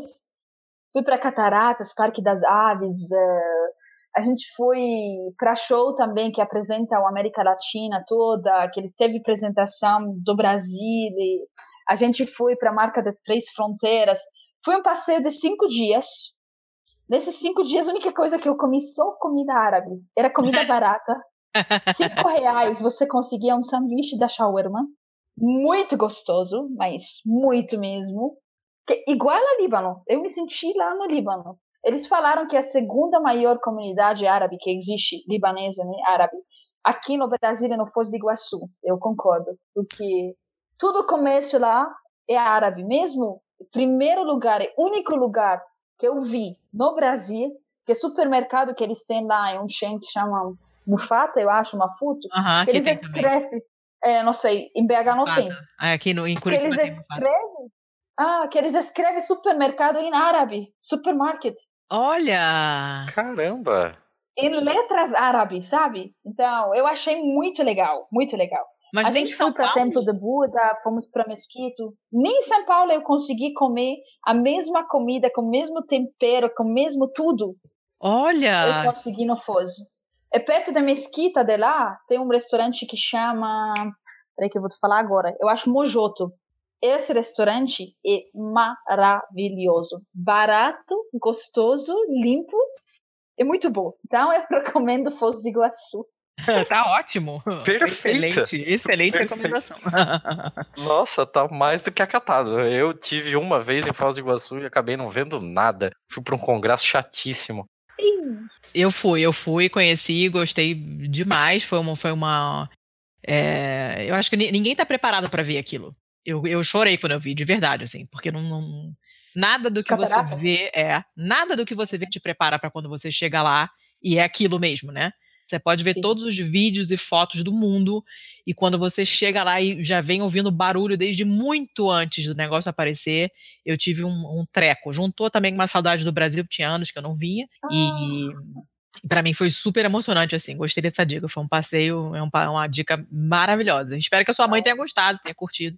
Adorou, adorou, adorou, adorou. Muito, muito, muito, muito. Foi muito legal, foi muito legal. Uma outra dica, vocês querem mais? Claro. Já chega. Pode mandar. Não, pode manda. mandar. Eu mando sempre mais de uma, porque eu não. né? Ah. No Rio de Janeiro tem a ilha de Paquetá. Sim! Nossa, você chega lá por seis reais, você entra de um barco de uma hora dentro da, do mar, né, lá. Você chega numa ilha tudo ecológica, tudo não tem nem carro, nem barulho, nem nada. O pôr do sol de lá é maravilhoso. Os restaurantes, as comidas de lá é muito boa. Você consegue no mesmo dia né, que você está no Rio ir passear um dia lá na ilha e voltar de noite. É maravilhosa. Um passeio que eu adorei, adorei, adorei. É muito, é muito bacana Paquetá. Eu sou carioca, e então conheço bem, já tive várias vezes, porque é, uma amiga minha, quando eu era pequena, tinha casa lá, então a gente ia, todos os feriados a gente passava em Paquetá. Já levei a minha filha lá. E ela achou maravilhoso o fato de só ter bicicleta, porque é uma ilha que não tem carro, né? Sim, Então, eu tô recomendando que- para todo mundo que eu conheço. Eu tenho muito muitos brasileiros que não tinham nem escutado dela. É, não é muito badalada, né? Mas é um passeio fantástico. Você pega a barca, em uma hora você tá lá, ou então pega o catamarã que é mais rápido, e é um passeio realmente bem legal. Tem muitas casas bonitas, é, você dá uma volta na ilha de bicicleta, é uma delícia. Gostei das suas dicas, hein? Tá sabendo mais do que muito brasileiro. Ah, tentando. É, aqui em Minas a gente não tem nem como falar, né? Porque Minas é maravilhoso, como Ouro Preto, como Gruta de la Pinha, como tudo. Se eu começo agora, a gente nunca vai acabar.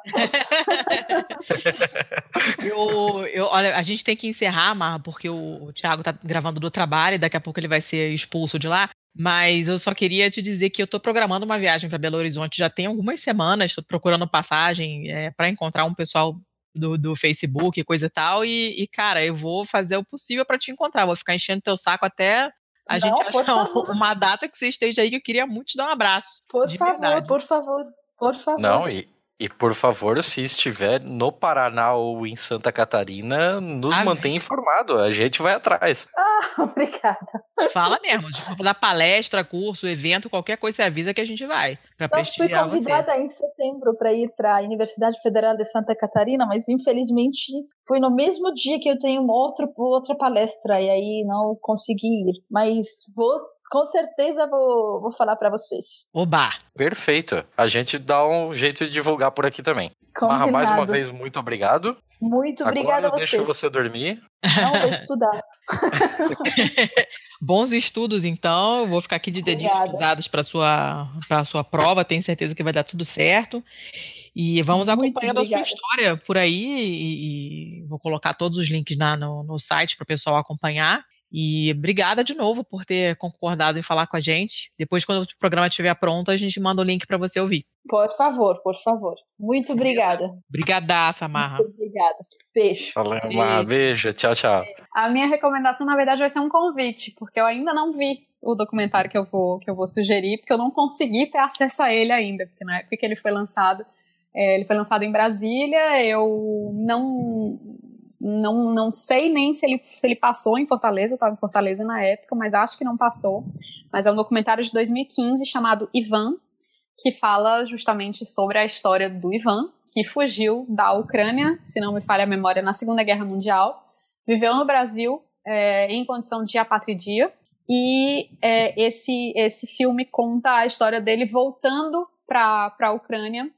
Foi possível levá-lo de volta para a Ucrânia 60 anos depois que ele, que ele tinha saído de lá, para rever os amigos, para rever a, a cidade dele. Então eu estou bem curiosa para ver. É, não encontrei nem no Netflix, nem no YouTube, então assim, é aquele convite, mas meio convite amigo da onça, porque eu não consigo dizer para vocês como é que vocês têm acesso. Paulo Coelho. Eu também não sei, então é, Procuraremos. se alguém souber, é, por favor, compartilhe, porque eu tô bem curiosa para ver esse filme já tem um tempo. E seu jabás? Como é que as pessoas acham você se quiserem te seguir no Twitter? É, o Twitter, que é o Onululu, arroba Onululu, não, é, não tem nada a ver com a cidade havaiana, é 100% trocadilho infame com a Organização das. Nações Unidas. Então, ONU de Organização das Nações Unidas Lulu, tô sempre por lá pra gente conversar sobre direito internacional, sobre direitos humanos, memes e coisas do tipo. Os memes são muito importantes. Sempre. Definem a política internacional, inclusive. Excelente. Ana, eu, eu agora eu tive uma epifania que eu não tinha pensado sobre isso até agora, mas aí você falou, foi falando da sua dica cultural e eu pensei sobre isso. O caso do filme Terminal do Tom Hanks foi uma situação de apatridia, né? Foi, foi. Foi De, de alguma forma foi, porque é justamente é uma das situações que eu citei no, no início, quando eu falei que uma das razões pode ser o surgimento de um novo Estado. É, e é justamente isso. O, o Estado deixa de, de existir. É, não, não me lembro agora se tem só um rompimento de relações diplomáticas do Estado dele com os Estados Unidos, que é onde ele chega. É, e aí não seria uma situação de apatridia, né? Seria uma situação de uma pessoa que tem uma nacionalidade que representa, entre aspas, representa um estado que os Estados Unidos, que é onde ele está, não ah, não consideram, né, não levam em consideração, não tem relações, ou se o estado efetivamente deixa de, de existir. Eu realmente não me lembro, tem muito tempo que eu vi esse filme, mas é, é um bom filme, é um bom filme, é uma boa dica também. Apesar de todos os pesares de ser né, romantizado e hollywoodizado, mas é, talvez uma maneira mais leve de discutir a patridia. Eu não, eu não havia ligado esses pontos até agora, assim. Deu uma, deu uma loucura aqui, uma epifania. É, é, um, é um filme que eu já usei em sala de aula. belong, belong, belong, belong, belong. I belong, belong, I belong, belong, belong,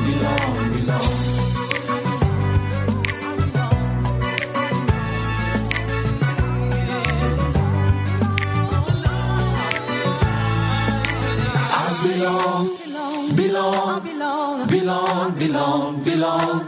I belong, belong, I belong, belong, belong, belong, belong, belong, belong, belong, belong. I belong, belong, I belong, belong, belong, belong.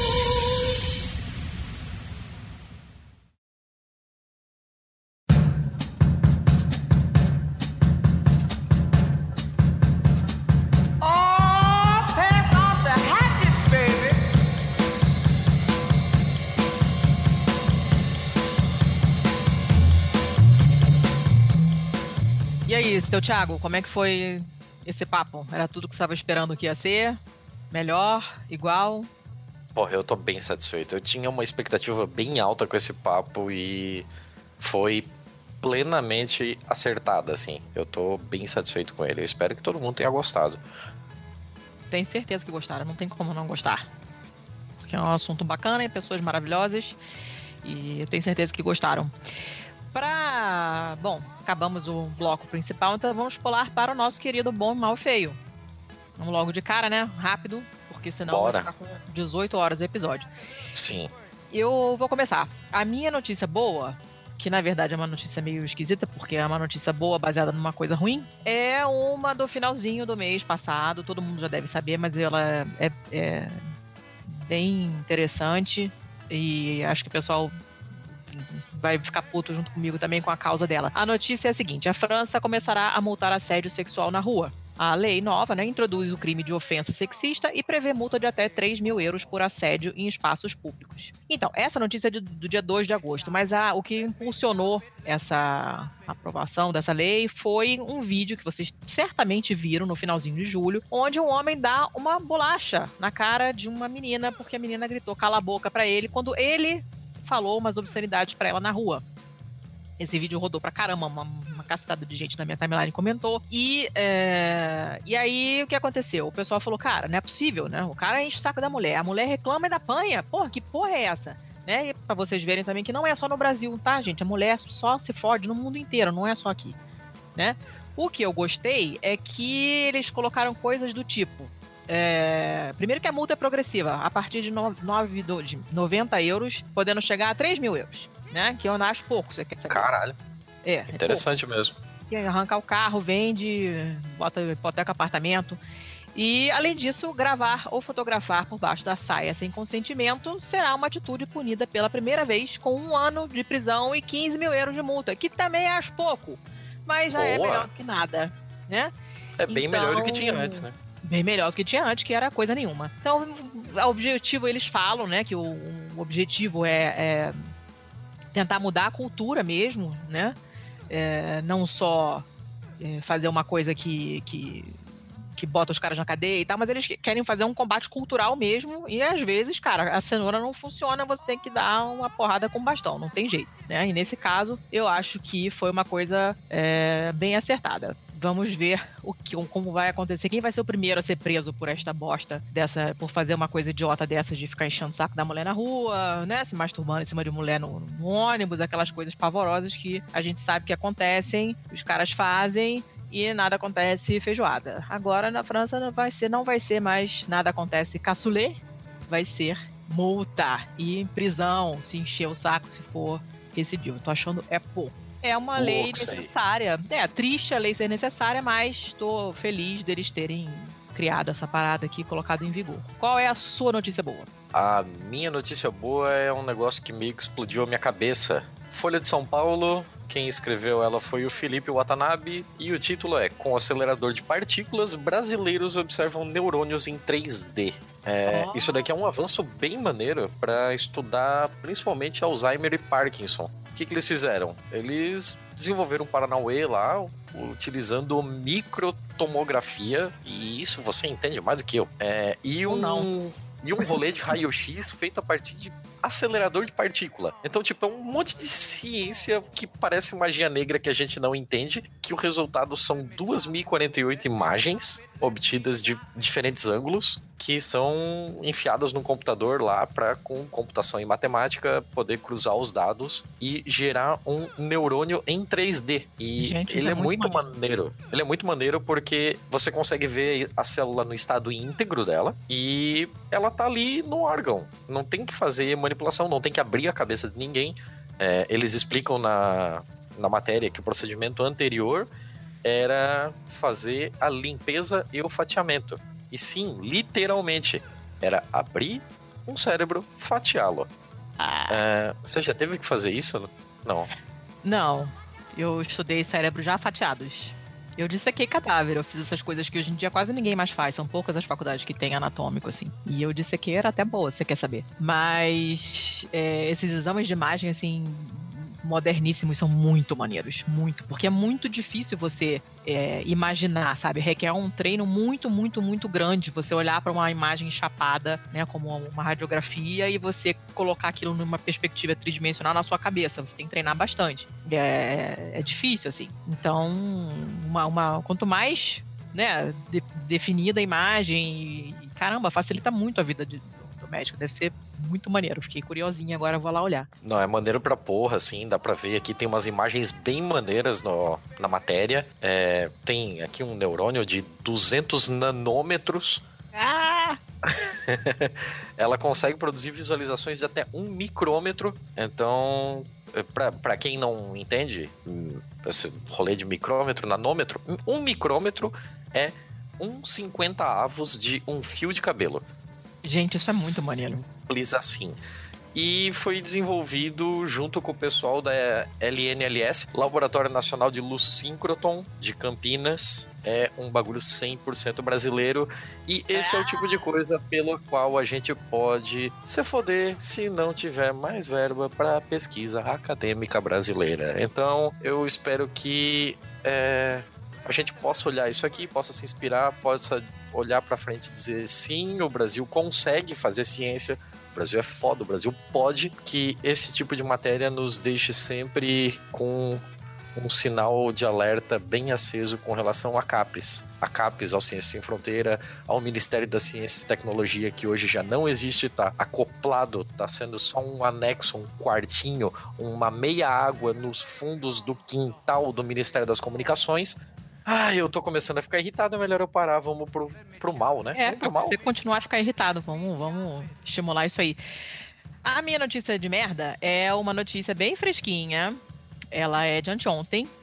É, eu peguei o link do Observador, que é um jornal português, porque não gostei dos títulos dos jornais brasileiros, então esse aqui e esse também tem uma palavra em português europeu que eu acho que fica muito mais divertido. O título é o seguinte: Roland Garros acusado de mis- misoginia por proibir o fato, ou seja, a roupa, né, utilizada por Serena Williams após o parto. Então, o negócio é o seguinte, gente, Serena Williams é deusa, vocês sabem, né? Que a mulher é ela é muito foda. Você vai olhar as fotos, a foto dela no. A foto que ela postou no Instagram usando essa, essa roupa. Ela tava usando essa roupa por causa do parto, era uma coisa tipo meio de, de compressão para evitar é, trombose e essas coisas, né? Pra melhorar a circulação, né? É, pra melhorar a circulação, né? Tananana. E reclamaram, porque disseram que tem um dress code no torneio e que eh, não pode e tananana. Agora, eu me pergunto, né? Vocês já viram algum jogo de tênis de mulher jogando? Vocês já viram o tamanho da saia? Vocês já viram, assim, jogo de vôlei de praia e o tamanho do biquíni das meninas? Por que, que é daquele tamanho, né? Por que, que a saia do tênis é tão curta? Aí a mulher cai no chão e você vê a bunda da mulher, praticamente. Porque por baixo tem um shortinho, mas um shortinho micro. E até aí, caguei, ela bota o que ela quiser. Né? Agora, não vem pra cima de mim com essa hipocrisia do caralho de dizer que não, a mulher pode usar as micro saia com a perna totalmente à mostra, né, sem nada por cima, mas a Serena não pode usar uma calça leg injusta que tem um motivo médico, inclusive. Ela não pode usar essa calça, tem que ser saia. Não, né? Não. Aí isso começou toda uma discussão sobre, obviamente, racismo. A gente sabe que o tênis é um esporte de elite, é um esporte de gente branca, né?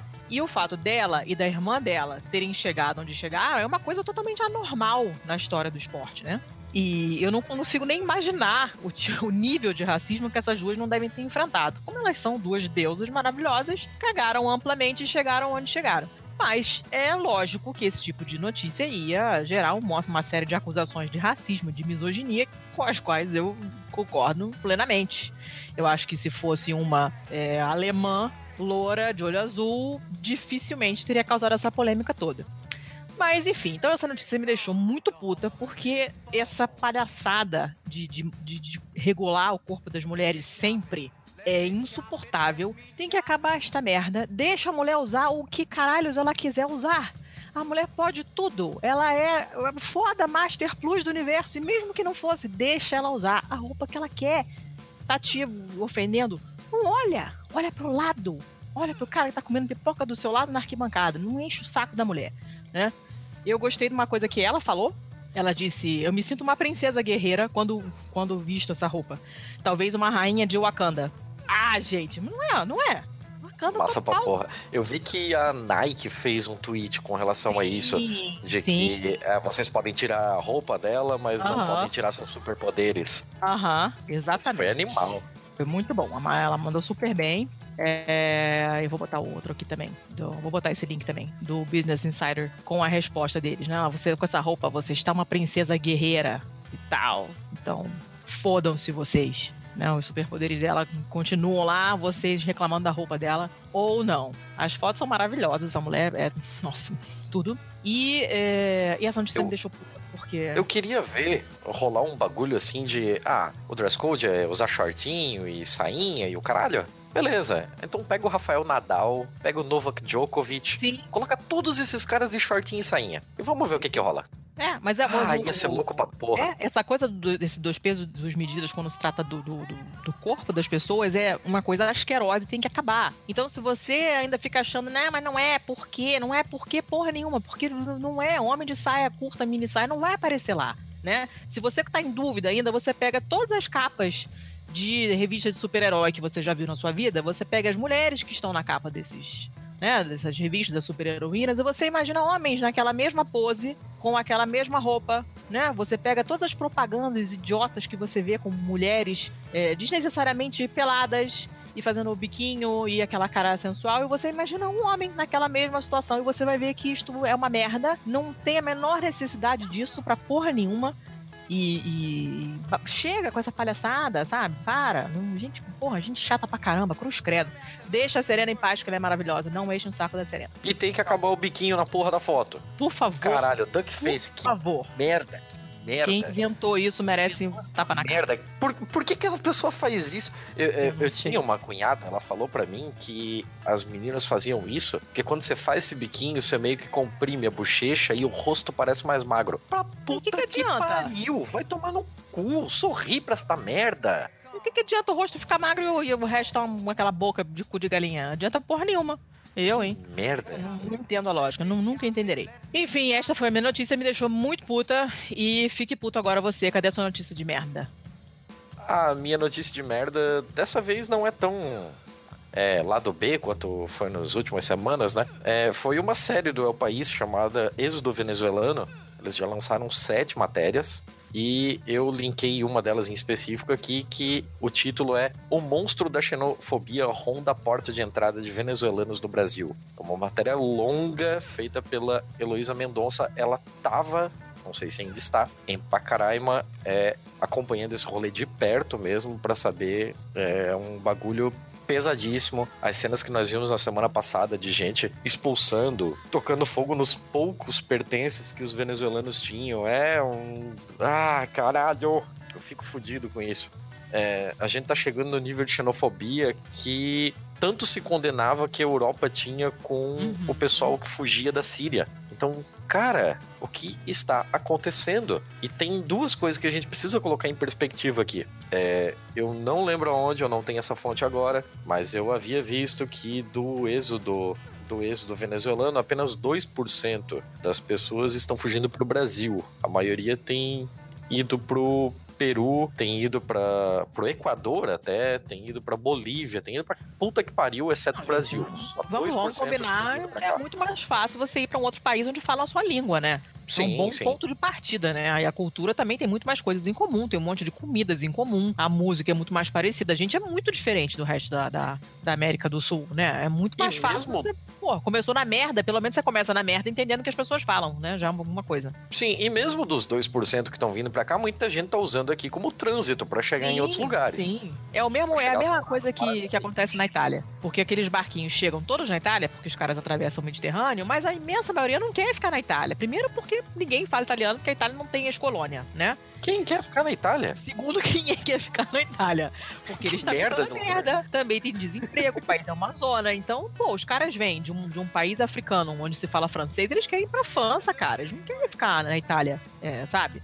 É, é uma, só que é a, é a porta de entrada porque o país é inteiro né, exposto a uma costa gigante, é muito mais fácil para eles chegarem na Itália do que em qualquer outro país, né? É mais perto Eu tô de África. boas aqui, não quero ir pra Itália de turismo. Por que, que alguém Ah, vai querer morar na Itália? está, você está perdendo, porque olha, Ah, pau no vale cu da pena, vale a Itália. pena, vale a pena. Eu, eu, eu concordo com você sobre o pau no cu da Itália, mas para visitar, hum, acho que existem poucos países tão maneiros quanto. Mas, Tá, enfim. a gente tá tergiversando, a gente vai perder o fio da É. meada e esse Vai, vai áudio já vai ficar gigantesco. Melhor a Chega. gente partir pro feio. Então, notícia feia. Então, a minha notícia feia, ela é feia porque ela tem uma base ruim, né? O título da manchete da notícia, que é do El País, e é do, do final de julho, é uma- um artigo de Gil Alessi. A chamada é A Deliciosa Culinária que Chega ao Brasil Fugindo da Guerra, Repressão e Fome.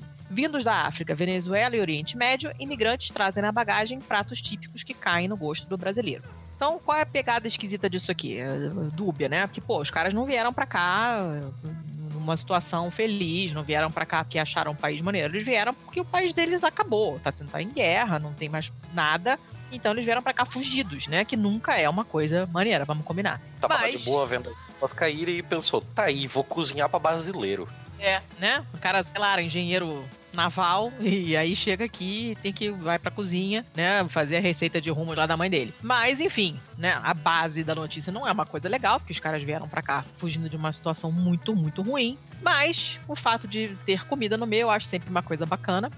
Eu gosto muito de comida árabe, entre aspas, né? Não é só porque meu bisavô era sírio, mas é, eu realmente gosto, eu faço muito em casa. E tenho não só as comidas do Oriente Médio, mas, pô, um monte de coisa do resto da América do Sul, tipo da Venezuela, é, de países africanos, tipo da República do Congo, que eu tenho certeza que ninguém tem a menor ideia do que, que eles comem na República do, do Congo, né? Então, você ter contato com essas coisas diferentes, com essas coisas novas, é, é, é muito maneiro. E se isso ajudar essas pessoas a refazer a vida delas, melhor ainda. A reportagem tem um monte de foto bonita pra caramba de comidas lindas, que só de olhar eu já quero experimentar todas. E, e tem as histórias de várias pessoas, enfim, de países diferentes, todas com situações super complicadas e por isso vieram pro Brasil. São histórias de vida bem é, complicadas, mas se essa, essa coisa de cozinhar ajudar na integração e trazer, trouxer essas coisas novas pra enriquecer a nossa cultura, tá valendo. Qual é a sua notícia feia?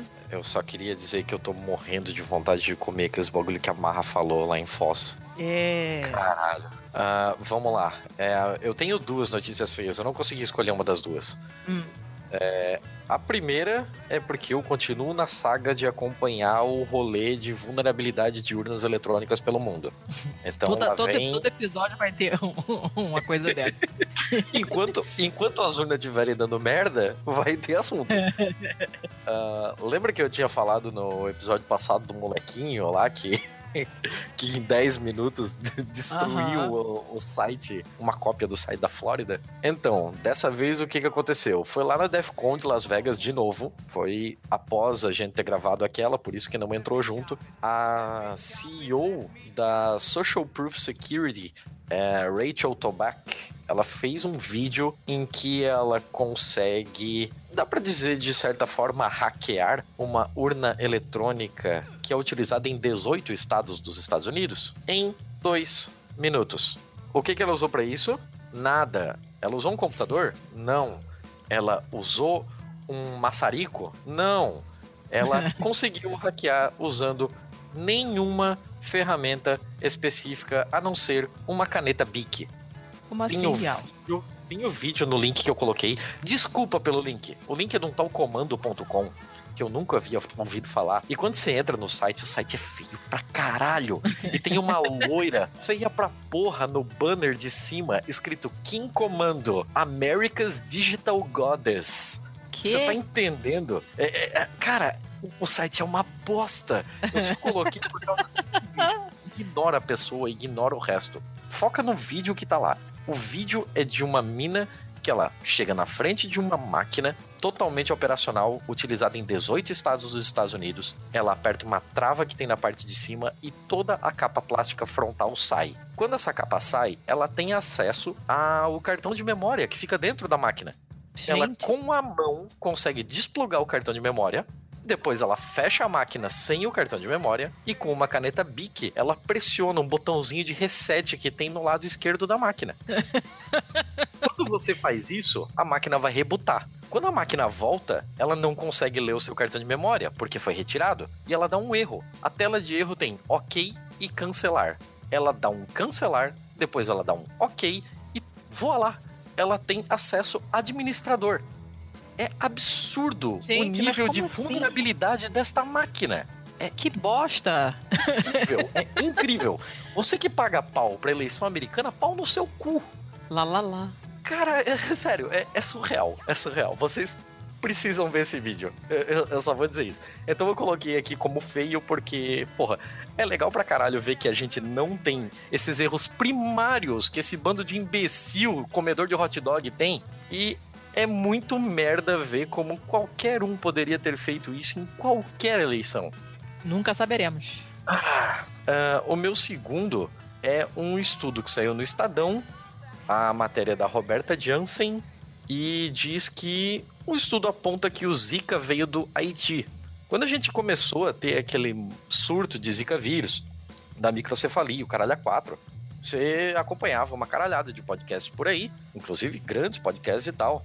Gente renomada no assunto, por exemplo, o Attila Abreu tal, é, que falava sobre como o Zika veio da Polinésia, ou havia vindo da África, tinha alguma coisa assim. Um, a Fiocruz em Pernambuco conseguiu fazer um rastreio genético do caminho da doença desde a Polinésia Francesa. Nossa. E pelo número de variações, de como, de como foi se dando o número de mutações a cada transmissão, eles conseguiram traçar toda a rota do vírus. E agora a gente sabe que o vírus veio do, do Haiti. É uma merda porque é o Zika. É legal porque temos uma forma de fazer uma análise mais precisa para que isso não aconteça mais. Então, por isso que ficou no feio ali. Tem, tem os dois lados para se, se verificar. Tinha muita gente que falava que veio na Copa do Mundo, que veio na Olimpíada, o caralho a quatro. É, não foi exatamente assim. E Pô, legal eles conseguiram fazer a rota inteira, assim. Ele saiu da Polinésia, passou pela Ilha de Páscoa, foi pra América Central, do América Central pro Caribe, do Caribe pro Haiti. No Haiti ele veio acabar no Brasil e a cepa do Brasil é a mesma que levemente mutada se alastrou pela Colômbia, pelo Paraguai e pela Argentina. Então, porra, é um rastreio animal, assim, animal. Ah, essas coisas são muito maneiras. Essa coisa de sequenciamento genético, assim, caraca, é muito foda. Eu fiz na, na, na minha na pós, eu fiz uma pós em microbiologia que acabou no passado, e a aula de sequenciamento genético, assim, de identificação, foi muito punk, porque ninguém entendia nada. A mulher repetia de mil maneiras diferentes e ninguém entendia. Cara, quando a ficha caiu, eu, queria, a minha vontade era sair na rua abraçando as pessoas, vem aqui pra eu te explicar o sequenciamento genético, porque é um negócio muito maneiro, sabe? Você teria dois minutos para ouvir a palavra sequenciamento genético? Pois é, mas era muito legal. Você sabe, porque quando eu volto da aula, às vezes eu tô muito pilhada e fico te pentelhando, e, e tem, dependendo do assunto e de quem tá explicando, eu saio da aula numa, numa pilha assim que eu não consigo nem dormir depois. Essa aula foi uma dessas. Esse assunto é muito bacana. Apesar de ser esta bosta desse vírus filho da puta, mas, né? Interessante conseguir saber de onde vêm as bostas que nos assolam. É. é, é que mais? Que mais nada, acabou? Chega. Não, acabou nada. Ah, não? Temos ainda a balada do pistoleiro. Ah.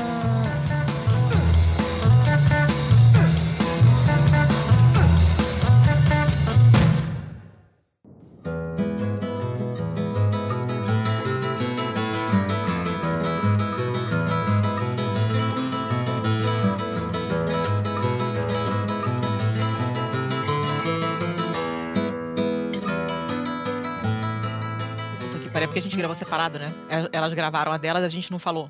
É Você não porque não, do tinha como fazer tudo ao mesmo tempo, não porque falou, a gente gravou com duas pessoas diferentes. Sim, mas você não falou não, não, com a Marra, não? Eu esque- esqueci, porque você Não. falou do filme Terminal aqui, tá? Eu achei que você já tinha comentado ele. Eu falei do filme Terminal porque eu tive uma epifania. Na real, eu nem iria Ah. indicá-lo, mas como veio o, o negócio e casa com o assunto, acabou entrando.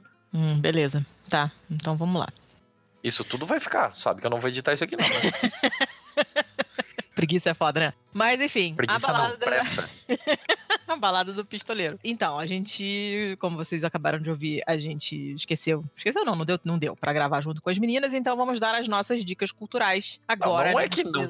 momento. Não, É não rolou. porque como é que a gente vai fazer se a gente tá gravando com duas pessoas diferentes em duas ocasiões diferentes? É, ou fazia como gente- fazer com a outra, ia ficar chato, né? É, a gente ia repetir a mesma indicação com as duas? Sei lá como é que a gente ia fazer. Não. A gente tá perdidaço nessa porra aqui. É, para de reclamar do lugar do bom, mal, feio. A gente deem sugestões. A gente hum, tá tentando achar uma maneira de encaixar isso de modo que faça um certo sentido. Ainda não achamos uma maneira de encaixar de modo que faça sentido, vai ficar sem sentido assim mesmo. É, não É, enche o saco. E outra, não eu tô puto com vocês. Eu tô puto com vocês, porque eu fiquei até duas da manhã pra fazer aquela porra daquele extra das vacinas lá e teve medos de gente que baixou. Então vocês não podem reclamar de nada. Coisa feia. Quer dizer que vocês não têm a gente no feed, é isso mesmo? Estou decepcionada. Mas, enfim, começa aí você então, Thiago, com as suas dicas culturais. Ah, eu já tinha dado a dica aleatória lá, aquela epifania bem louca do filme Terminal. Então eu só vou dar mais uma, que é um rolê bem maluco da Fundação Getúlio Vargas, em que eles estão com o site observa2018.com.br, que é a sala de democracia digital. Então lá eles estão fazendo monitoramento de bots e fazendo algum monitoramento de quais são os assuntos mais quentes e realizando grafos para ter uma, um panorama mais interessante graficamente e estatisticamente do que tá pegando com relação às eleições e aos temas que se referem a elas. Nessa semana, inclusive, eles fizeram um grafo bem animal com relação aos grupos, a como estavam se comportando grupos falando sobre as tretas de Pacaraima sobre pessoas que defendem, eu não queria colocar nesses termos de defendem ou não os venezuelanos. Então, sobre pessoas que é, querem que a fronteira seja fechada e haja algum bloqueio e controle maior da entrada de venezuelanos e as pessoas que acham um absurdo o que aconteceu, nas quais eu me encontro, de você tratar os venezuelanos daquela forma. Tem muita gente espalhando muita bosta, falando inclusive que eles estão tendo algum tipo de privilégio ao utilizar a, a saúde pública de Pacaraima. Como é, que- como é que É. a pessoa acha que alguém sai de um país onde não tem comida, tá todo mundo magro porque não tem o que comer, e alguém acha que essa pessoa tem privilégio? Pelo amor de Deus, Não, não, raciocina. é, é porque esse pessoal, assim, ele não consegue. É, eu, é como só tem dois neurônios, provavelmente um tá numa orelha e o outro tá na outra. E eles estão longe demais para fazer sinapse. Então, eles não conseguem entender que assim que chega um venezuelano, você tem que levar ele para vacinar contra o sarampo, porque senão vai ser pior para toda a cidade. Então, porra, o venezuelano acabou de entrar e já tá na minha frente na fila. Não, seu grande imbecil, filho da puta. Ele tá sendo tratado para você não virar um grande saco de bosta cheio de pústulas. Ah, que vontade de bater. Tá aqui. Mas é, é- tá, não era nem sobre isso que eu queria falar. É, tem o site lá, que é a Sala de Democracia Digital, é, hashtag Observa 2018. Lá eles estão fazendo uma cacetada de coisas, tem gráficos muito interessantes, tem muita coisa legal acontecendo lá. Eu indico o dessa semana, que é o Conflitos em Roraima, gera um debate polarizado e acentuam problemas da política migratória. Sim, senhor. E o seu? Eu tenho duas, duas coisas rápidas pra falar. Um é uma série de livros que, infelizmente, eu vou fazer a Sasha aqui. E ele só tem em inglês, eu não achei ele traduzido em português. É, e já avisando que é um inglês bem difícil, porque é cheio de trocadilhos, cheio de piada de duplo sentido. É uma série de livros, na verdade. Não se deixem enganar pela capa, que é absolutamente pavorosa. As capas são todas medonhas. É, o nome do primeiro livro é First Grave on the Right. A autora também tem um nome que também não colabora, Darinda Jones, pelo amor de Deus. E é, são, é a história de uma é, investigadora privada, uma detetive particular, chamada. Tan, tan, tan, tan. Como é que é o nome dela? que eu esqueci. Charlie Davidson. É, cara, os livros são muito engraçados. Eu ria da cama tremer, assim, eles são realmente muito engraçados. Se você se basta no seu inglês, assim, experimente o primeiro. É- eles são muito divertidos. Ele tá no décimo livro já, se não me engano. É, não a perda de fôlego não são, não foi assim a esperada, né, para uma quantidade de livros dessa. É, ainda tá bem divertido, ainda tem plot twist e tal. É muito engraçado. Eu amo o livro que me faz rir, adoro. É uma coisa difícil de você fazer uma escrita, né? De você rir, de gargalhar, que nem eu ria com esse livro. Então, leiam, que é bem legal. E a minha segunda dica, muito rápida, é. Eu só, só preciso dizer que a capa é realmente horrível. A Puta capa é que medonha. pariu. Parece a, a aquelas, gente aquelas tem... coletâneas de fotografia de casamento russo, cafona, que tem a mulher, photoshops horríveis. É esse nível. Não, a gente tem é, ouvintes cegos, você sabe muito bem disso. Uhum. Um abraço pro Sidney. Então eu acho que seria muito justo que a gente descrevesse essa capa. Eu Deixo, deixo você encarregado disso. Quero saber o que, que vai sair da sua descrição. Sidney Cara. Rodolfo, preste atenção. A capa, ela é quase que completamente branca. é, tem alguns traços aqui um pouco mais escuros que dão a entender que você está em primeira pessoa e é você. Você é uma mulher branca de pernas cruzadas. E quando eu digo pernas cruzadas, não é como normalmente você vê aquelas mulheres sensuais de pernas cruzadas. É aquela perna cruzada com o tornozelo direito em cima do joelho esquerdo. É, Uhum. Ela tem unhas pretas e um anel no dedo indicador da mão direita e essa mão segura um ancinho. E ela usa uma sandália nessa perna cruzada, também unhas pintadas de preto no pé. E a sandália tem. É uma sandália prateada com uma caveira. É, é- caralho. E as letras estão todas em forma de onda. E é tudo rosa e preto. E é horrível. E eu. Vamos, Ah, cara. vamos falar dessa fonte tipográfica? Não, não vamos falar. É, é muito feio. É muito feio. É horrível. Realmente, a capa é absolutamente tenebrosa. A capa do Kindle também é horrível. É tudo horrível. Todas as versões de capa que eu já vi dele são horrorosas. Então, esqueçam a capa. O livro é engraçado. Vai por mim, é bem engraçado, divirtam-se. A segunda dica é usar ziplock. Eu, particularmente, gosto do ziplock. São aqueles sacos de plástico para congelar coisas, né? Para quem não sabe. Eu gosto daquele que tem uma espécie de zíper em cima. Aquele negócio que escorre, escorre não, desliza de um lado para o outro. Que no Brasil não tem. Na Itália também não tem. Então eu compro quando eu viajo. Todo mundo que vai para os Estados Unidos ou para Inglaterra me dá de presente uma caixa desses sacos, porque eu uso eles para tudo. Eu sempre tenho na minha bolsa, é, pro caso de alguma coisa sujar, é, molhar e você ter que enfiar aquilo molhado na bolsa. Eu sempre tenho um dobradinho dentro.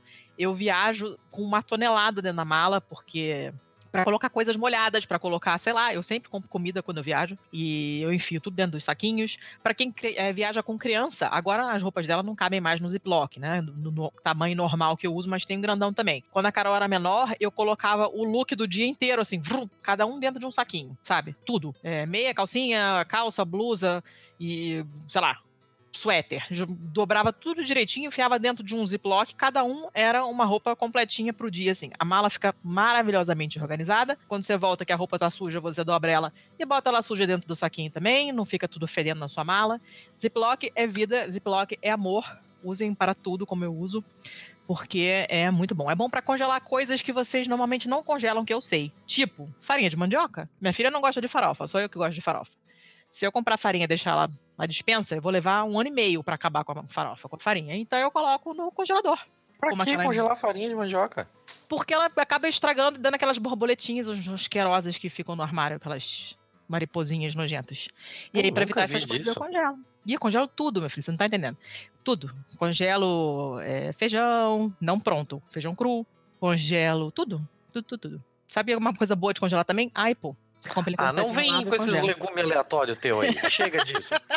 Ah, vamos, vamos acabar isso aqui. Vai ficar com Vamos. três horas essa porra. Vai, foda-se. É, eu só gostaria de algumas coisinhas rápidas antes de terminar. É, na semana retrasada, nós estivemos caindo de paraquedas no meio de uma, de uma discussão do Ivan Mizanzuki, do Anticast, com relação à segurança das urnas eletrônicas. É um negócio que a gente fala incessantemente aqui. Inclusive, no meio do rolê, estava inclusive o professor Diego Aranha, Uhum. que é o, o- acho que o grande expoente quando se fala de vulnerabilidades das urnas brasileiras. A gente falou dele muito aqui no nosso episódio 3. Gostaria de deixar registrado aqui, oficialmente, o nosso convite ao professor Diego Aranha. A gente sabe que agora é uma época bem complicada, pode ser depois do primeiro turno, mas de qualquer forma a gente vai estar sempre aberto aqui, caso ele queira perder algumas horinhas do tempo dele falando com esses dois é ninguém aqui sobre o assunto. Eu gostaria também de convidar o menino Ivan Mizanzuki, porque eu lembro de uns dois, três anos atrás é, ter ouvido num anticast sobre o Ivan ter feito uma piadinha sobre ele gostaria muito de ser apátrida para não ter que votar e alguma coisa nesse sentido. Eu acho que foi no, no período do golpe ali. Então, Ivan, se você estiver ouvindo isso, eu quero um feedback seu. Se você, ouvindo isso tudo, ainda gostaria de ser apátrida. É, porque, né, parece uma coisa, mas chega na hora, né? O bicho, o bicho pega. E... Acabamos? Ou tem mais? Não, agora uma coisa mais séria. Ah. É, não, não tem clima para fazer piada sobre isso. Eu só gostaria de dedicar esse episódio a todos os 10 milhões de apátridas que ainda existem no mundo em especial, ao Ed Mamo.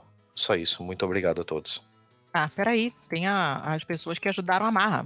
Que ela comentou, né? Mas ela não, não, não nomeou essas pessoas. Ela falou da família que acolheu ela em Belo Horizonte e de uma, um anjinho dela que ela mencionou, né? Ao longo do programa. Eu falei com ela ontem e ela disse que ainda mantém contato com essas pessoas e que é, sim, a gente podia nomear elas no ar. Então, queria agradecer em nome da Marra a família Fagundes, de Belo Horizonte, e a Isabela Sena, que foi a pessoa que ajudou ela nessa, nesse Paranauê todo. Ainda existem pessoas legais no mundo, gente. São poucas, mas existem. Muito obrigado a todos e até a próxima. Tchau. Você não vai dar tchau, não? Vou, vou dar tchau. Tava pensando que tava faltando alguma coisa. Não. Na verdade tá, mas foda-se, tá muito bom isso aqui. tchau. Contribuam no Catarse. Beijo. Sim.